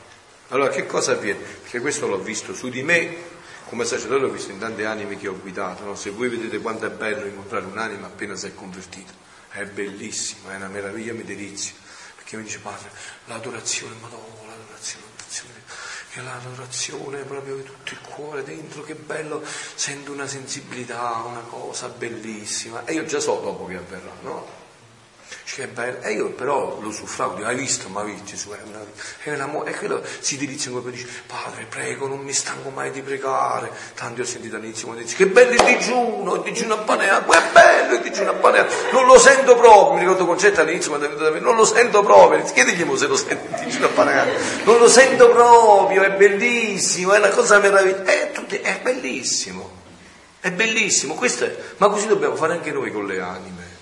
Dobbiamo farli incantare, innamorare di questo, perché poi le prove arriveranno, non c'è bisogno, non vi preoccupate. Arriveranno per tutti le prove. Allora poi vai dopo che sono passati qualche anno. Padre, ma Gesù non accetta me, perché? Non sento più niente nell'adorazione, non sento niente. Eh, mo devi stare, eh, mo si vede se l'ami lui o che cosa amavi. Padre, ma adesso nella preghiera non sento niente. Il digiuno, padre, il digiuno. Ma quando finite per Giampaolo? Ma tutta la vita dobbiamo fare digiuno, mi diceva era paneato. Il digiuno. Allora, perché non bastano i fiori, devono arrivare i frutti. E per fare i frutti, già tu ti intendi, io no, ma bisogna potare, vero? E quando si pota dice che piange la pianta perché si fa male, eh, vedi, bisogna potare. Arriva la potatura e arriva per tutti, figlioli, per tutti. Per tutti. Dico di più, i fiori per portare il frutto hanno bisogno di fecondare, quindi umanamente non ci fecondiamo. Appunto, eh, vedi, appunto, vedi. I fiori hanno bisogno di fecondare, eh, vedi. E allora, quindi, vedi, e, e, e si feconda donandosi, perché per fecondare devi donarti all'altro ti devi donare per fecondare. E allora vedete, figlioli, guardate, io sono uno che insomma, grazie a Dio, ha sperimentato all'inizio della conversione molte grazie sensibili, proprio fortissime, no? Ma poi il Signore ti deve potare, perché se no tu ti attacchi a quelle, non a Lui. Ti deve potare se vuole che porti frutto. E come dice Gesù, i tralci che sono in me, papà mio li pota e li pota sempre meglio perché portino sempre più frutti. E la potatura è dolorosissima. Vi ho detto che nel gergo contadino dicono piange la pianta e piange veramente, eh, cioè si scende nelle lacrime, piange perché lui è tagliato. Appunto, appunto. E quindi sentite il passaggio, no? Perché vi dico appunto, questo è. E perciò incomincia a far cadere i fiori cioè le spoglie dell'amore sensibile, del fervore e di tutto il resto per far nascere i frutti. Attenzione, e qua inizia il cammino. Se l'anima è fedele, ecco, ecco il passaggio. Papa Francesco diceva quando ha parlato nell'incontro poco tempo fa che ha fatto a tanti novizi e seminaristi, ho incontrato tanti giovani che mi hanno detto voglio bene a Gesù, lo vorrei servire per una decina d'anni. No, per tutta la vita. Allora Gesù poi sonda la fedeltà, anche la fedeltà della nostra decisione. Ho deciso. Ma per decidere devi lasciare quell'affetto disordinato che poi. Eh no, che c'entra? Io ho deciso, mo lascia stare quell'affetto. Eh no, non hai deciso. Nei fatti si è visto che non hai deciso. Quindi lo diceva Luisa, non bravo Gesù, no, che lui dice è l'agricoltore lavora nel fondo della sua anima, no? quindi lavora, zappa il terreno per raccogliere uh, un, un, campo molto, molto fertile, molto buono. Poi però, dopo la metitura, deve zappare le zappe per dare un frutto ancora migliore, le zappate devono andare ancora più in profondità e queste zappate fanno male nell'anima per, per, riuscire ad avere un raccolto ancora più Però se non ci sono queste zappate il raccolto non ci sarà più e non sarà abbondante. E allora qua inizia...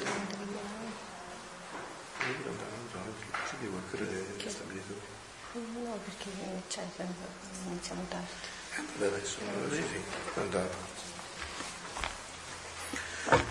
Allora, dicevamo, se l'anima è fedele continua le sue pie pratiche, le sue virtù, non prende gusto a nessun'altra cosa umana. Vedete, questo è un passaggio molto interessante, figlioli. Allora, quando noi abbiamo le grazie sensibili alla virtù, le, le, le grazie sensibili ai gusti, per esempio nell'adorazione eucaristica, dico parlo di una pratica no? dell'adorazione eucaristica o nella preghiera, che facciamo? Sì, certo, se c'è qualcun altro che si deve confessare, se non il padre se ne va, perché poi stasera c'è la messa, eh? quindi poi chi non è in grazia non può fare la comunione perché stasera c'è la Santa Messa. Perché il padre se ne va fra 5 minuti, 10 minuti, certo. Allora dicevo così, eh, per esempio nelle pratiche pie, no? quando noi siamo magari col gusto, vogliamo stare un po' di più, la tiriamo un po' di più, quando invece siamo nell'aridità abbreviamo e questa è infedeltà. Se io devo stare un'ora nell'adorazione, ci devo stare un'ora. quando sono alle stelle e quando sono alle stalle. Devo stare là. E Gesù in questo ci sonda, o meglio, ci fa scoprire chi siamo noi stessi. E allora dopo non dobbiamo, dobbiamo essere sinceri, dobbiamo dire, ecco Signore, come diceva prima, non mi ricordo, ecco Signore, non, dammi questa grazia, la grazia della fedeltà, no? Lei diceva prima, io ho chiesto al Signore non mi deve far soffrire, no, la preghiera è, Signore, se nel tuo disegno per me c'è la soffrienza, dammi la grazia per soffrire come hai sofferto tu. Se sto bene con te quando l'adorazione eucaristica è fervore, la messa è fervore, non so, per esempio io a volte celebro tre messe in una giornata tra il sabato e la domenica, e voi sapete non è che uno è sempre psicologicamente lo stesso, no? Eh, ma io per esempio da, questo è iniziato il quindicesimo anno che sono sacerdote, io la mia messa l'ho sempre celebrata col canone romano, quello lungo, sia quando sono alle stelle e sia quando sono alle stalle. Cioè è richiesta la fedeltà. È là che Dio vede, se c'è fedeltà. Perché quando le cose vanno a coccole siamo tutti bravi, ma quando ci viene sottratto il Signore vede su chi si può appoggiare, o meglio, vi ripeto, fa vedere a te stesso come stanno i fatti. E così diventi più umile, ti abbassi e chiedi la grazia. Appunto. Allora state attenti bene a questi passaggi, perché vi ho detto queste sono grandi grazie anche per un cammino, per una direzione spirituale. Se l'anima è fedele, continua le sue pratiche, le sue virtù, non prende nessun altro gusto a nessun'altra cosa umana, perché che cosa succede, no? Voi vi siete mai chiesti tante volte, no? Anche per noi succede? Tanti sacerdoti consacrati. Pensate che quando siamo diventati sacerdoti consacrati siamo diventati per scherzo. Avevamo bene a Gesù, tutta la vita dentro. Diciamo Gesù morirò per te, farò... poi però la vita ti inizia a mettere le prove, che facciamo? magari non andiamo più a prendere le consolazioni da Gesù, ma insomma andiamo a prendere un po' dalla televisione, un po' dal cibo, un po' dai dialoghi con le persone. È vero? Cioè, come si dice, siamo stati infedeli, non fedeli. Cioè, quando il Signore ha cercato un poco di metterci nella prova, mentre beh, Signore, mo visto che non me ne do consolazioni, me le prendo alla televisione, me le prendo un po' a tavola, me le metto insomma con qualche dialogo, speriamo insomma che finisce a termine di dialogo, qualche dialogo in più. Allora, è così, abbiamo perso l'occasione per diventare frutto, per portare frutto. Io ho sempre detto, no? Che la vita cristiana è una vita di perseveranza. Io, voi vi siete mai fidati del fuoco di paglia? L'inferno deve mettere bello, come ci stanno vedi di quelle balle di pelle piene, non è meglio quella che un pezzo di, eh, di, di guercia, meglio quello.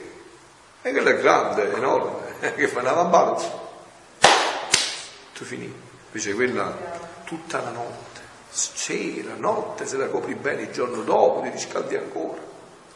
E vero Antonio, tu che sei esperto, ti, ti, ti riscaldi ancora, perché è la quercia. Questa è la differenza tra la Madonna e noi e Adamo, perché la Madonna è stata sempre fedele a Gesù, a Dio nel momento delle prove, invece Adamo nel momento della prova E qua c'è il punto discriminante che Gesù mette, no? Perciò ce lo chiarisce. Se l'anima è fedele, eh, continua le sue pratiche, le sue pie pratiche, le sue virtù, non prende gusto a nessun'altra cosa umana, non si dà pensiero di sé, ma solo di me. Gesù non sto l'adorazione per me, ma per te. Ma mi arrivano pensieri, distrazioni, turbamenti, aridità. E mica sto per me, sto per te. Se tu sei contento di tenermi così, sono contento anch'io perché sei contento tu. Questo decentrarci. Quante, vedete, quanti disastri sono venuti anche nelle direzioni spirituali, nelle confessioni, a par- parlare sempre di se stessi, eh, a esaminarsi, a riesaminarsi, eh, e così ci si ammala, ci si, si diventa autoreferenziale, ci si centra su se stessi. Senti che dice Gesù, stai qua per te, stai per me, per me stai qua. Infatti mi scrive che la Chiesa cattolica in generale è casa dell'umanesimo. Eh certo, L'uomo centro, i suoi problemi, le sue Appunto. tutto. eh, appunto, appunto, appunto, appunto. Invece la divina volontà, il cammino della divinità è proprio l'opposto, è diametralmente l'opposto. Infatti, come dice Gesù, non si prende pensiero di sé, ma solo di me. Con la confidenza in me metterà il sapore ai frutti, con la fedeltà farà stagionare i frutti e col coraggio, tolleranza e tranquillità cresceranno e saranno frutti pingui. E io, il celeste agricoltore, coglierò questi frutti e ne farò mio cibo. E pianterò un altro prato più bello e più fiorito, in cui nasceranno frutti eroici da strappare dal mio cuore grazie inaudite. Se poi è infedele, sconfidente, si agita, prende gusto alle cose umane, eccetera, questi frutti saranno acerbi, scipiti, amari, infangati, che serviranno ad amareggiarmi e a farmi ritirare dall'anima. Ecco, allora vedete, qua è il punto discriminante. Allora, sì, Prima ho detto che chi si decide a fare la mia volontà comincia anche a riordinare gli effetti disordinati, non quindi gli effetti alle cose sensibili, ma anche gli effetti alle persone che non sono, che magari tu consideri più importanti rispetto a te. In che senso mi riordini i suoi effetti disordinati? In tutti i sensi, in tutti i sensi. Come dice Antonella? Le persone danno determinate importanze, cioè per esempio io preferisco l'adorazione piuttosto che stare a casa a fare le chiacchierate con mia madre, con mio padre, eccetera. Dim- appunto, cioè ri- rimetti a posto tutti gli affetti, tutte le strutture. Allora in quest'ordine inizia a vedere che al primo posto ci deve essere sempre Dio. Fare una gerarchia, cioè C'è una gerarchia appunto di valori ordinatissimi che realizza tutto. Ma che noi non sappiamo. Eh, appunto, eh, ma perciò, perciò tutto questo ti aiuta, ti aiuta tutto. ma questa è una cosa graduale, cioè non posso Certo. un Come non vuoi? per esempio, Certo che puoi. tu fai una gerarchia di valori, allora poi man mano, ma soprattutto quando ti il cospetto di di come se tu inizi a fare una speculazione a dire al primo posto questo, poi questo, quello che semmai stava al secondo poi scende al terzo, poi semmai scende al sesto. E delle cose, come diceva prima Giampaolo, in tutto che piano piano, cioè poi ci danno, insomma siamo in cammino, però comunque hai delle priorità che ti voglio dire, eh, ti chiama tua mamma o ti chiama insomma qualcuno e allora tu dici no aspetta ma ti organizzi in modo tale per non perdere l'adorazione, ecco è un altro cosa che però viene graduale, ma soprattutto attraverso lunghe cioè il punto fondamentale eh, sta qua, tu non ho capito perché hai fatto una domanda un po' aleatoria, concretizzala un po' di più. No, perché ad esempio eh, eh, per dire ad esempio gli effetti disordinati, ho visto comunque tante persone, anche tante mamme, che scappano in chiesa per la messa, per la donazione, che ovviamente è il primo posto, la prima cosa, però io ho visto fuori dalla chiesa tanti figli e questo... eh no eh no, questo non significa, eh no, certo. Beh, ma guarda, ma guarda fratello. aspetta Antonè, guarda, questo caso che dici tu oggi è così raro che ce ne stanno pochissimi. No, non è raro, non è raro, perché è un modo strano di vivere la fede, non è No, ma- Eh, ma io non lo conosco, vabbè, ma quella sarà quella messi 20 È una minuti che... Appunto, ma sentimi a me Antonio, cioè, allora, se uno mette ordine nella sua vita, la prima cosa sa che i suoi doveri sono i suoi doveri. sui doveri di Stato. Benissimo. E quindi quelli sono doveri di Stato, no? Cioè non è che è semplicissimo, no? Però per esempio, eh, non so, magari una mamma che si sa organizzare bene fa bene tutte e due le cose, cioè non lascia i figli per chi ha ma serve bene i figli e va a messa. Non fa arrabbiare il marito per andare a messa, ma serve bene il marito e va a messa, perché ha trovato un equilibrio e ha posto i fondamenti di tutto. Cioè, Cioè dico, uno non deve travisare quando sente Dio, non deve travisare quando sente Dio, al centro di tutto, anche gli affetti. no, ma se travisa, no, ma se travisa vuol dire che è una falsa fede, è un falso ordine. Perché sì, non c'è nessun altro, Beh, penso di sì, sì. Sì, allora vedi, vedi, vedete, Dio è ordine, sommamente ordine, quindi mette ordine, appunto, e mette ordine nella tua vita. Allora ti fa capire come va ordinata una giornata secondo i propri doveri di Stato, cioè, cioè i miei doveri di sacerdote, tu c'hai i tuoi doveri di mamma, e questi non entrano in conflittualità. Diceva San Francesco di Sales, no? Nella Filotea, eh, proprio questo dice, la devozione è come quel miele che metti su, abbellisci tutto, insaporisci tutto, ma non, non- non tocca niente, capito? Non va a squilibrare, va a riequilibrare. Se ci sono questi squilibri è segno di una falsa fede e di un falso cammino. Perché scusa, se io, non so, eh, trascuro la famiglia per fare anche una devozione, eh, eh, io sto facendo una cosa che non, non va bene secondo Dio, no? Se ti devi dare al prossimo, a tutti il prossimo, vedere anche... Appunto, e allora, e allora quindi mettere ordine significa mettere ordine secondo Dio veramente nella verità, nella luce, ma questo lo capisci dentro, se ti affini la coscienza, lo vedi da solo, cioè bisogna che te lo qualcuno, insomma. Cioè capisci perfettamente come stanno le cose e riesci a tessere un equilibrio tra tutte le cose, anzi, eh, se sei in Dio, per esempio anche quando si tratta di certi cammini, tu riesci a equilibrare questo cammino anche col tuo coniuge, con i tuoi familiari, si armonizza tutto, diventa tutto più bello, tutto questo. Eh, ma questo va fatto sempre appunto nel discernimento della luce di Dio, no? Nel cammino della luce di Dio. Se poi è, eh, questo l'abbiamo letto, no? Eh, che ora è? Eh no, dobbiamo dirci l'ora meglio, eh. finiamo qua allora perché è tardi, poi continuiamo nel pomeriggio. Come? No, finiamo che abbiamo l'ora media. Abbiamo l'ora media e l'Angelus.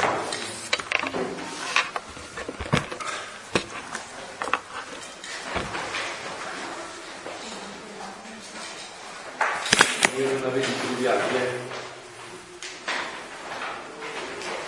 Fatti dare la lezione, Gennaro. Luciliano, vedi un po' che fa.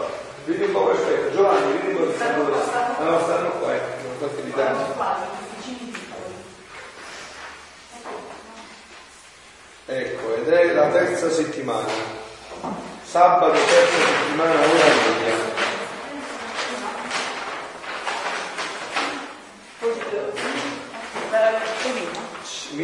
Mi sai trovare quindi sabato, terza settimana, ora media.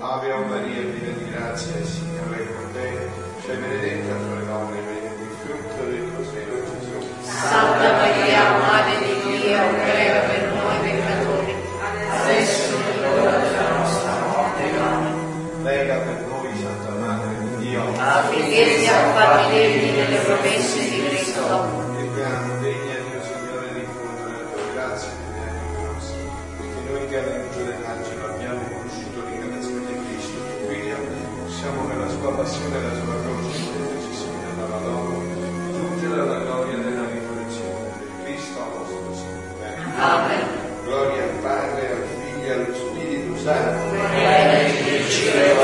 Gloria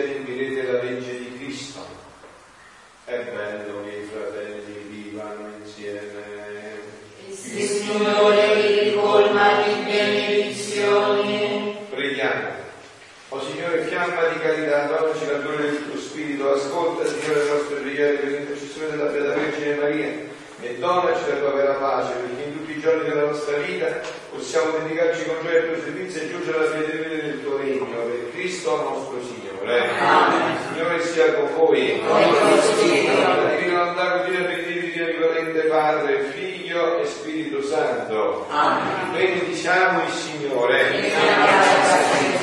Sia lodato e ringraziato ogni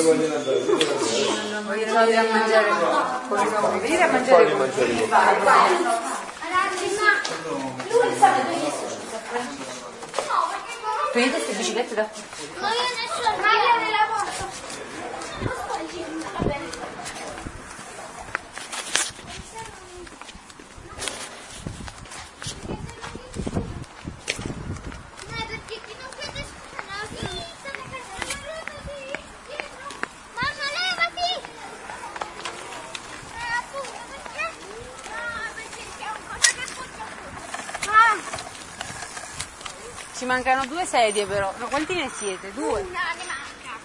Perché Alessandro non mangia. Allora ci manca solo una sedia. Perché non mangia con noi Alessandro? Perché hai fatto male a Francesco. Come gli ha fatto male? Gli hai dato un calcio sulla ferita.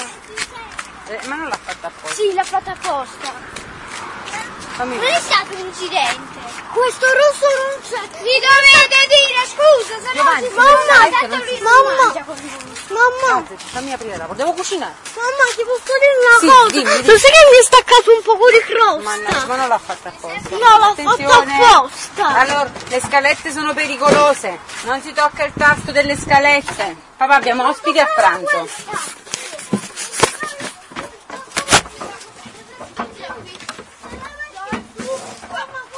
sta apparecchiata la tavola, c'è la tovaglia, no? Guarda che buona! Forza signorina, i bicchieri? Ma li metto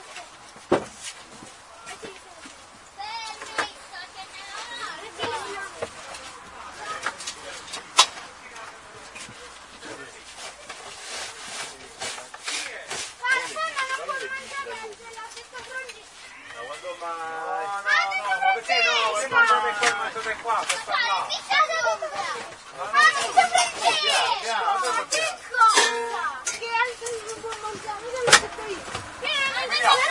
Antonio Alessandro, adesso andiamo prima a mangiare là. Perché lo E mica posso mangiare due cose! Allora ti dico una cosa! No! Ma mi dico che posso! Anche per io! Se lo fai per noi non ci sono. No, no, ma Eh, l'ho Per detto. noi non c'è nessun problema. Lascia, lascia, Giovanni, io non ho Anzi, volete problemi. pure voi, risparmiate che sono Dove va? Lasciali stare. A noi fa piacere, veramente. abbiamo già pensato, sembra pure una cortesia. Per noi fa piacere, a noi, per noi non c'è nessun problema, perché? Detto, se vogliono rimanere pure loro a mangiare. Io ci ho parlato organizzatore. Dove vai tu, Moreno? Aspetta, fammi parlare. Eh, e non parlo. Però lui è... Va bene. Sì, sì, volevo parlare. Aspetta, devo parlare io. Allora. La Coca-Cola, ma poi gli prendo una Coca-Cola. Però la Coca-Cola si apre dopo mangiare. Eh, no, no, no, no, ma fa parlare, Francesco. Allora io devo. Papi, prendi una coca, Per piacere. per piacere. Tu il ho sbagliato. No. Perché lui... Aspetta, aspetta. No, no, aspetta, aspetta. No, è più importante che lo vedi. Dai, va bene se lo prendiamo col supporto, ci sono questi significati. vado a mangiare faccio faccio chiedi scusa se adesso ti devi scusa tu perché Sì?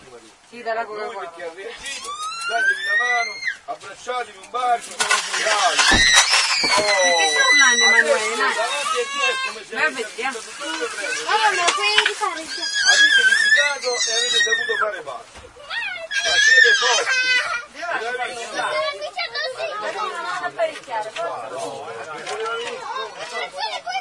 voleva venire Bianchi lascialo stare qua che fa che sta con loro loro sono fuori ma per loro non spinge ma se la cavolo sta pure Fate accomodate, fate. A te perché ti devo mettere? Sì,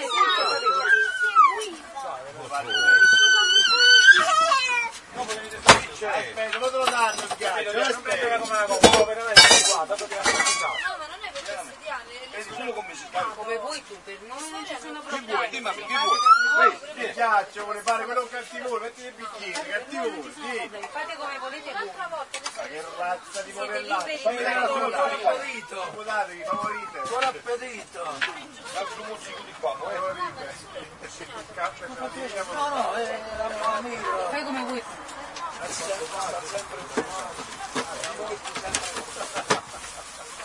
Deve portare la croce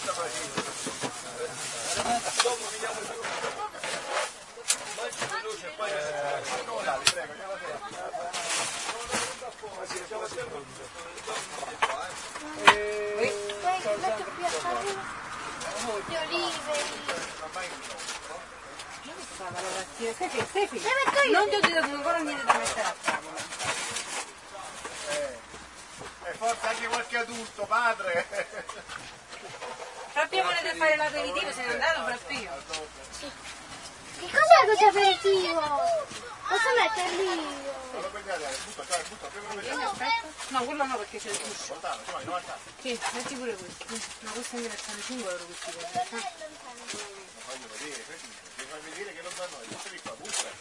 Mamma, non tirare più le noccioline. Non c'è più il ghiaccio, l'hanno rotto. Tavolo. capito devo darti aspetta Siamo rimasti soli?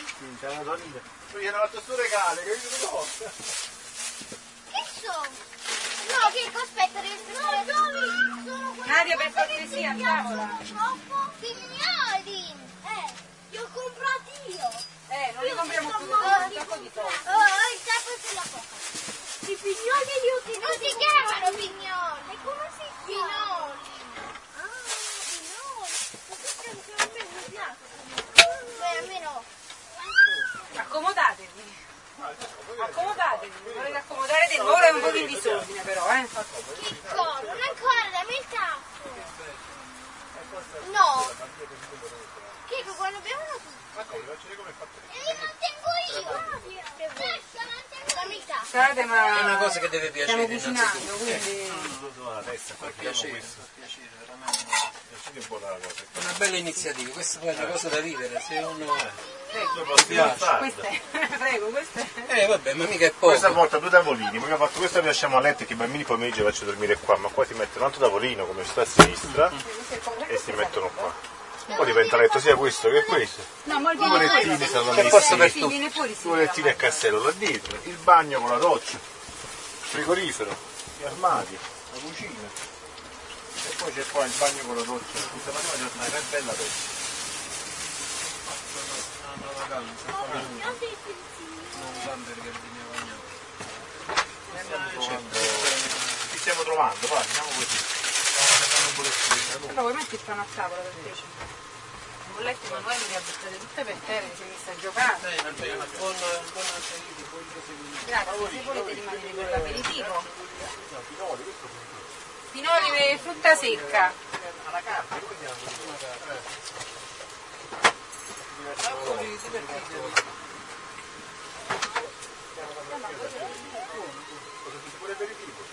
Dammi un po', dammi un po'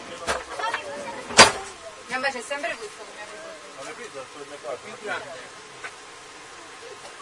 Eh, non è più grande. Più piccolo, più grande. Devo raccontare papà. Per Gesù i più grandi sono i più piccoli. Quindi io che sono il più grande. Non lo prendo, tu lo puoi prendere. Tu vai meglio. Sei piccolo, capito? Tu vuoi piccolo.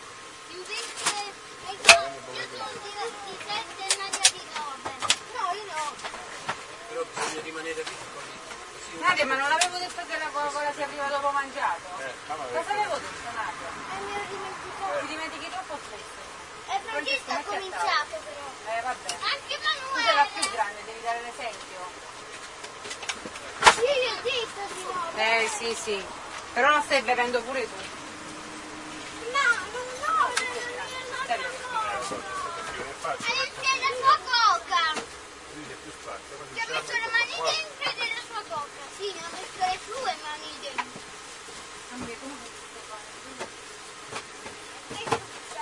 E la sua coca.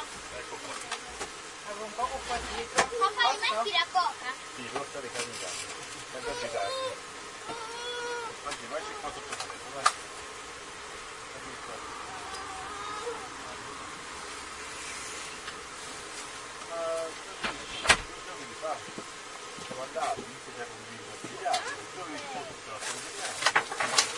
Papi, Ma tutti, diciamo che neanche questa veramente ecco il vaso di non acqua. è che mi c'è, non è che devo neanche Ghiaccio freddo, verde. perché non ho capito cosa tutto il giorno. Perché era preso.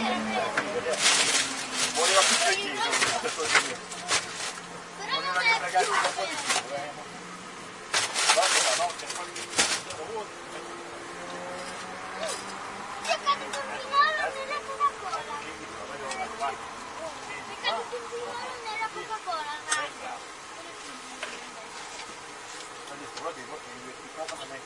a fare Eh sì, infatti anche se ci possiamo fare giorno, non volevamo fare più Non mangiate troppo, altrimenti non mangiate la pasta.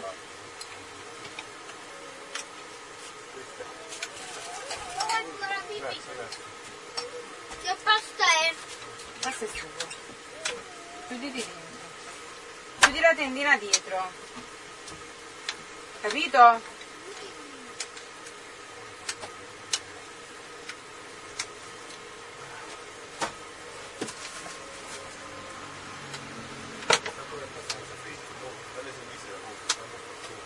Beh, anzi, io la prima notte mi sono stato faceva cose. Che c'è Emanuele, dove sei? Che vuoi? Che vuoi papà? Che vuoi? Nell'aperitivo. No, non mettere, non mettere. Volevo ancora, no? Lo vuoi? No, cos'è? Che vuoi? Eh, Ah? Qua? Questo vuoi? No, e che vuoi? Che papà? Allora, eh, ah, abbiamo basta. troppo, assolutamente, questo è comprato. Di nuovo avuto, grazie. Ciao, a dopo.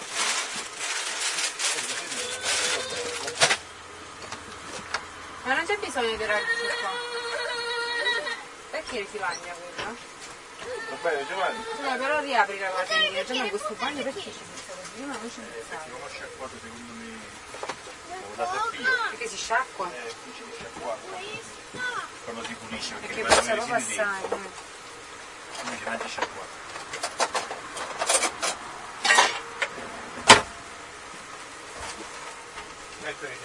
Questo, almeno che non è come dice... Non lo buttare a terra, eh? Guardalo più. Mamma, vuole aperitivo? Ma papà ho cucinato con l'acqua della fontana, un'altra volta volevo cucinare con l'acqua della bottiglia. Eh, esatto, non l'ho visto. Papà, un po' di aperitivo, no, questo la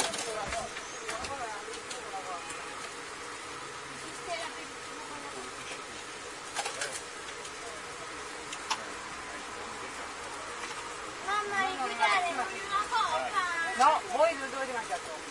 Sì.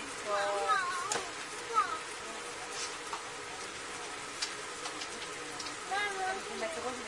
fuori. Però, Nadia, no, quella- Nadia, che hai fatto con le mani? Subito a lavare.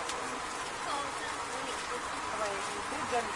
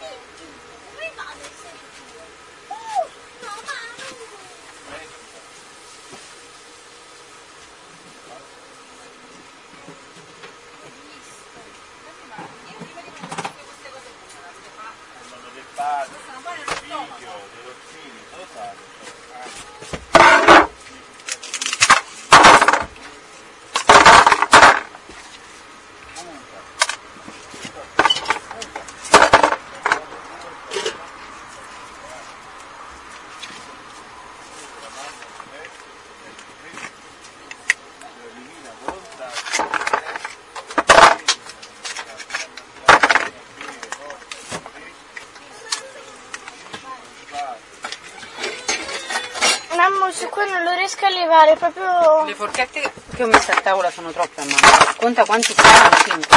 E porta le forchette rimanenti. Noi siamo 6. Ti do... Non le tagli Ma non le tagli. Portala a tavola. No, tu. Portala a tavola, cominciamo a fare una cosa.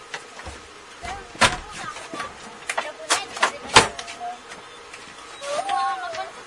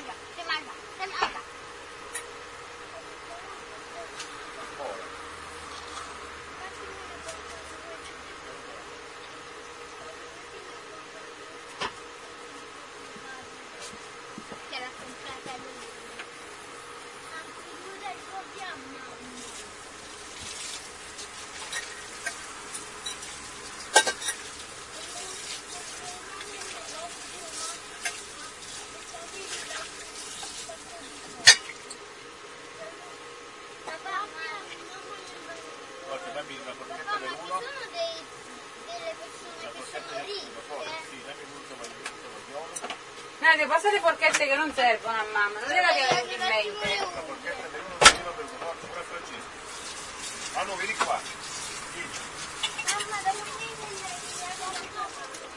Non ho capito a mamma. Ma voi dovete liberare nostra mamma, mamma me la sono Da sola? Eh, lo portala fuori, sennò poi si dimentica. Vabbè, oppure lascia. Mi devi, lo devi ricordare appresso appresso, mamma, perché io ho sempre qualcosa da fare.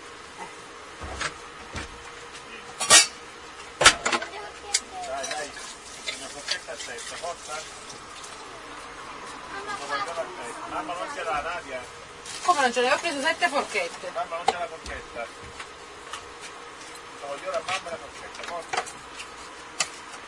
Giovanni, sveglia. Mamma che forchetta.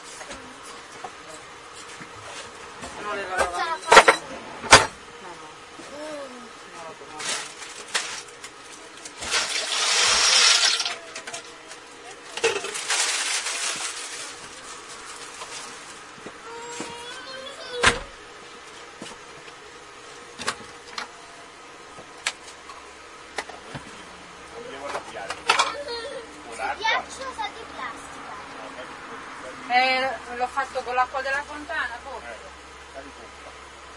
Perché la fontana è fermata, l'abbiamo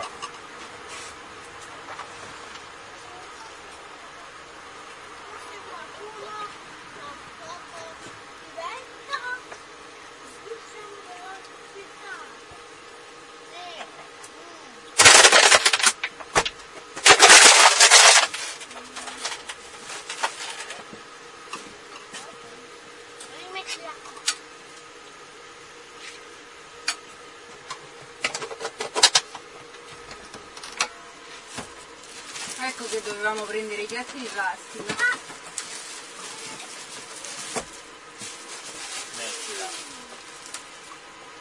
Ade, tieni carta e penna per scrivere.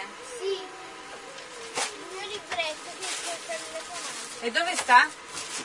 Io ce l'avevo il blocchettino per scrivere. Oh, ho comprato il blocchettino, non mi ricordo. Puoi scrivere appunto per la spesa. Piatti di plastica. Solo. Sì. Allora, piatti di plastica, formaggio grattugiato. dicendo da mezz'ora, vuoi dire a tua moglie di prendere dei cucchiai e del ghiaccio? Eh, diciamo io. Uh, wow. A me, a me, io ne servo zero, perché mi serve della coppia. Di plastica. Formaggio grattugiato. Mamma,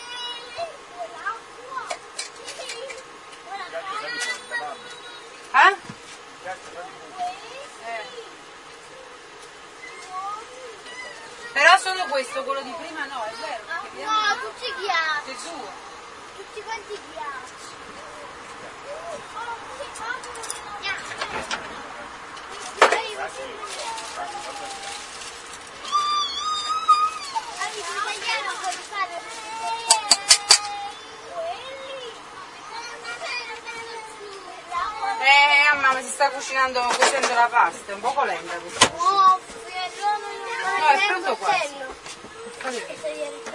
Sì, ma non ci stanno coltelli a tavola.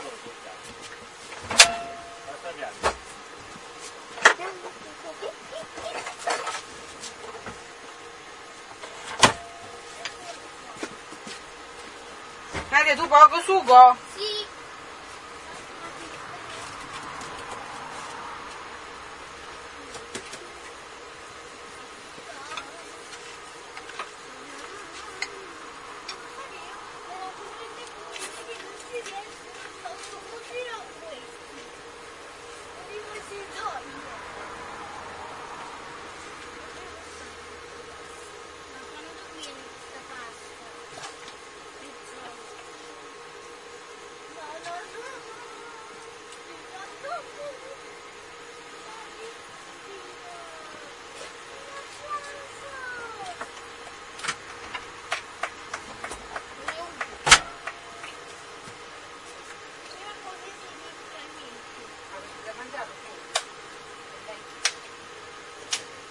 Sì. Perché secondo me la pentola è molto buona.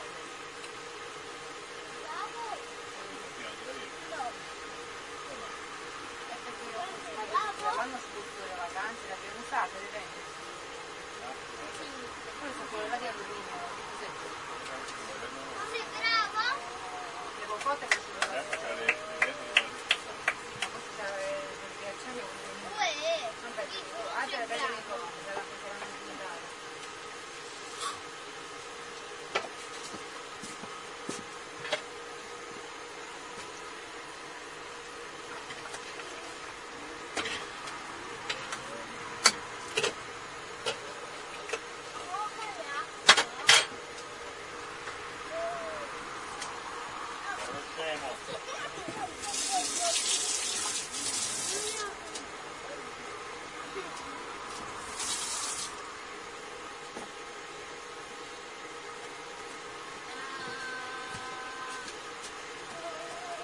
No, ma non salire, ti prego. Solo tu ci vuoi qua sopra. Ma dove se ne va? Eh, ma dove se ne va?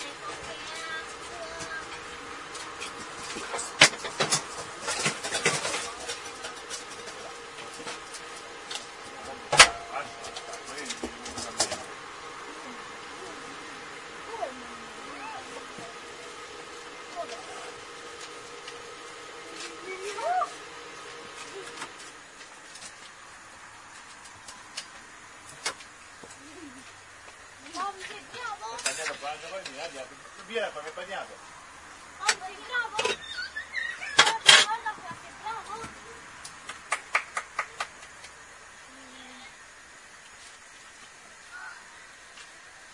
Sei bravo la forchetta?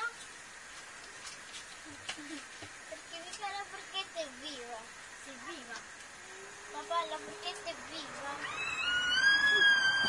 Sono cascato come al solito. Guarda che io non c'ero cascato.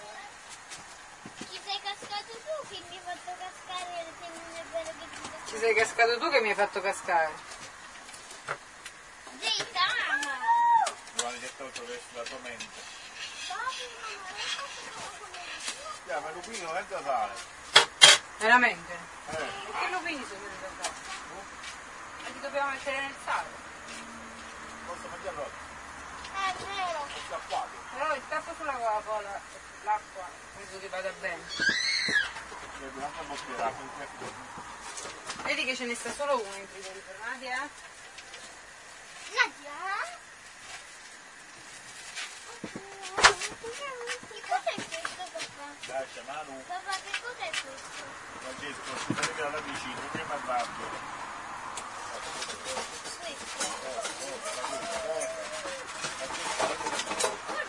Levati! Non rispondermi!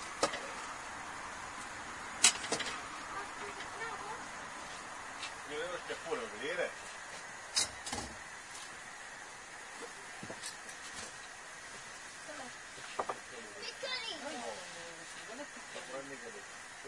Poi da me, pensa che non Ti arresto. Vabbè, mettiti il tiro mano.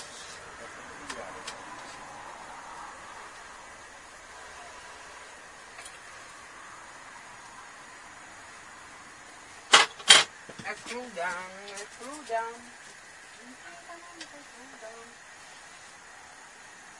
E tu mi hai detto che era così cotta. Ma non distrarre. Ma non è eh, se si un po' di lato d'acqua. Eh.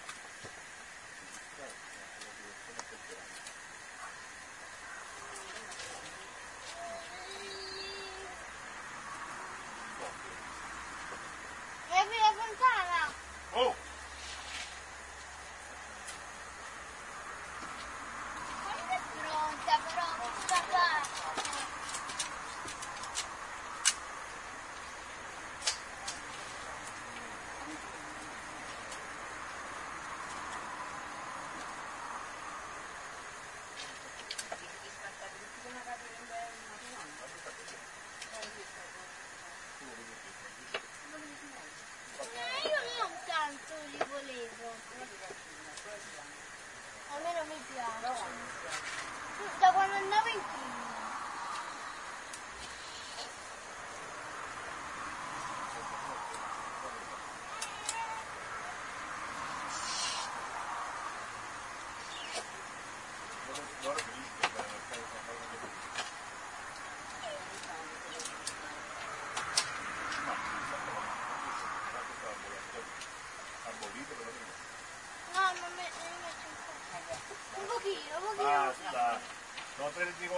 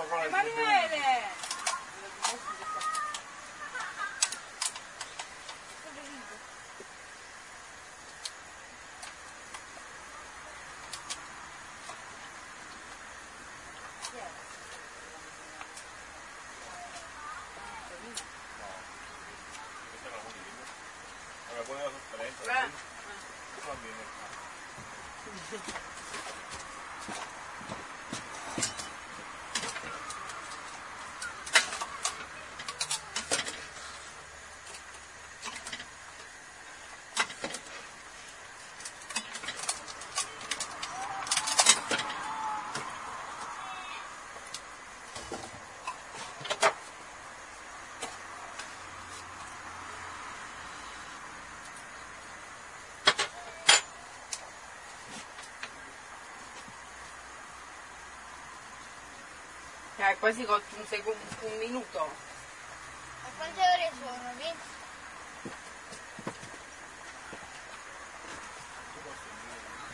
Eh? Eh, lo so. Ce li sono lavate, però è inchiostro, quindi non si leva Magia! Spero ancora.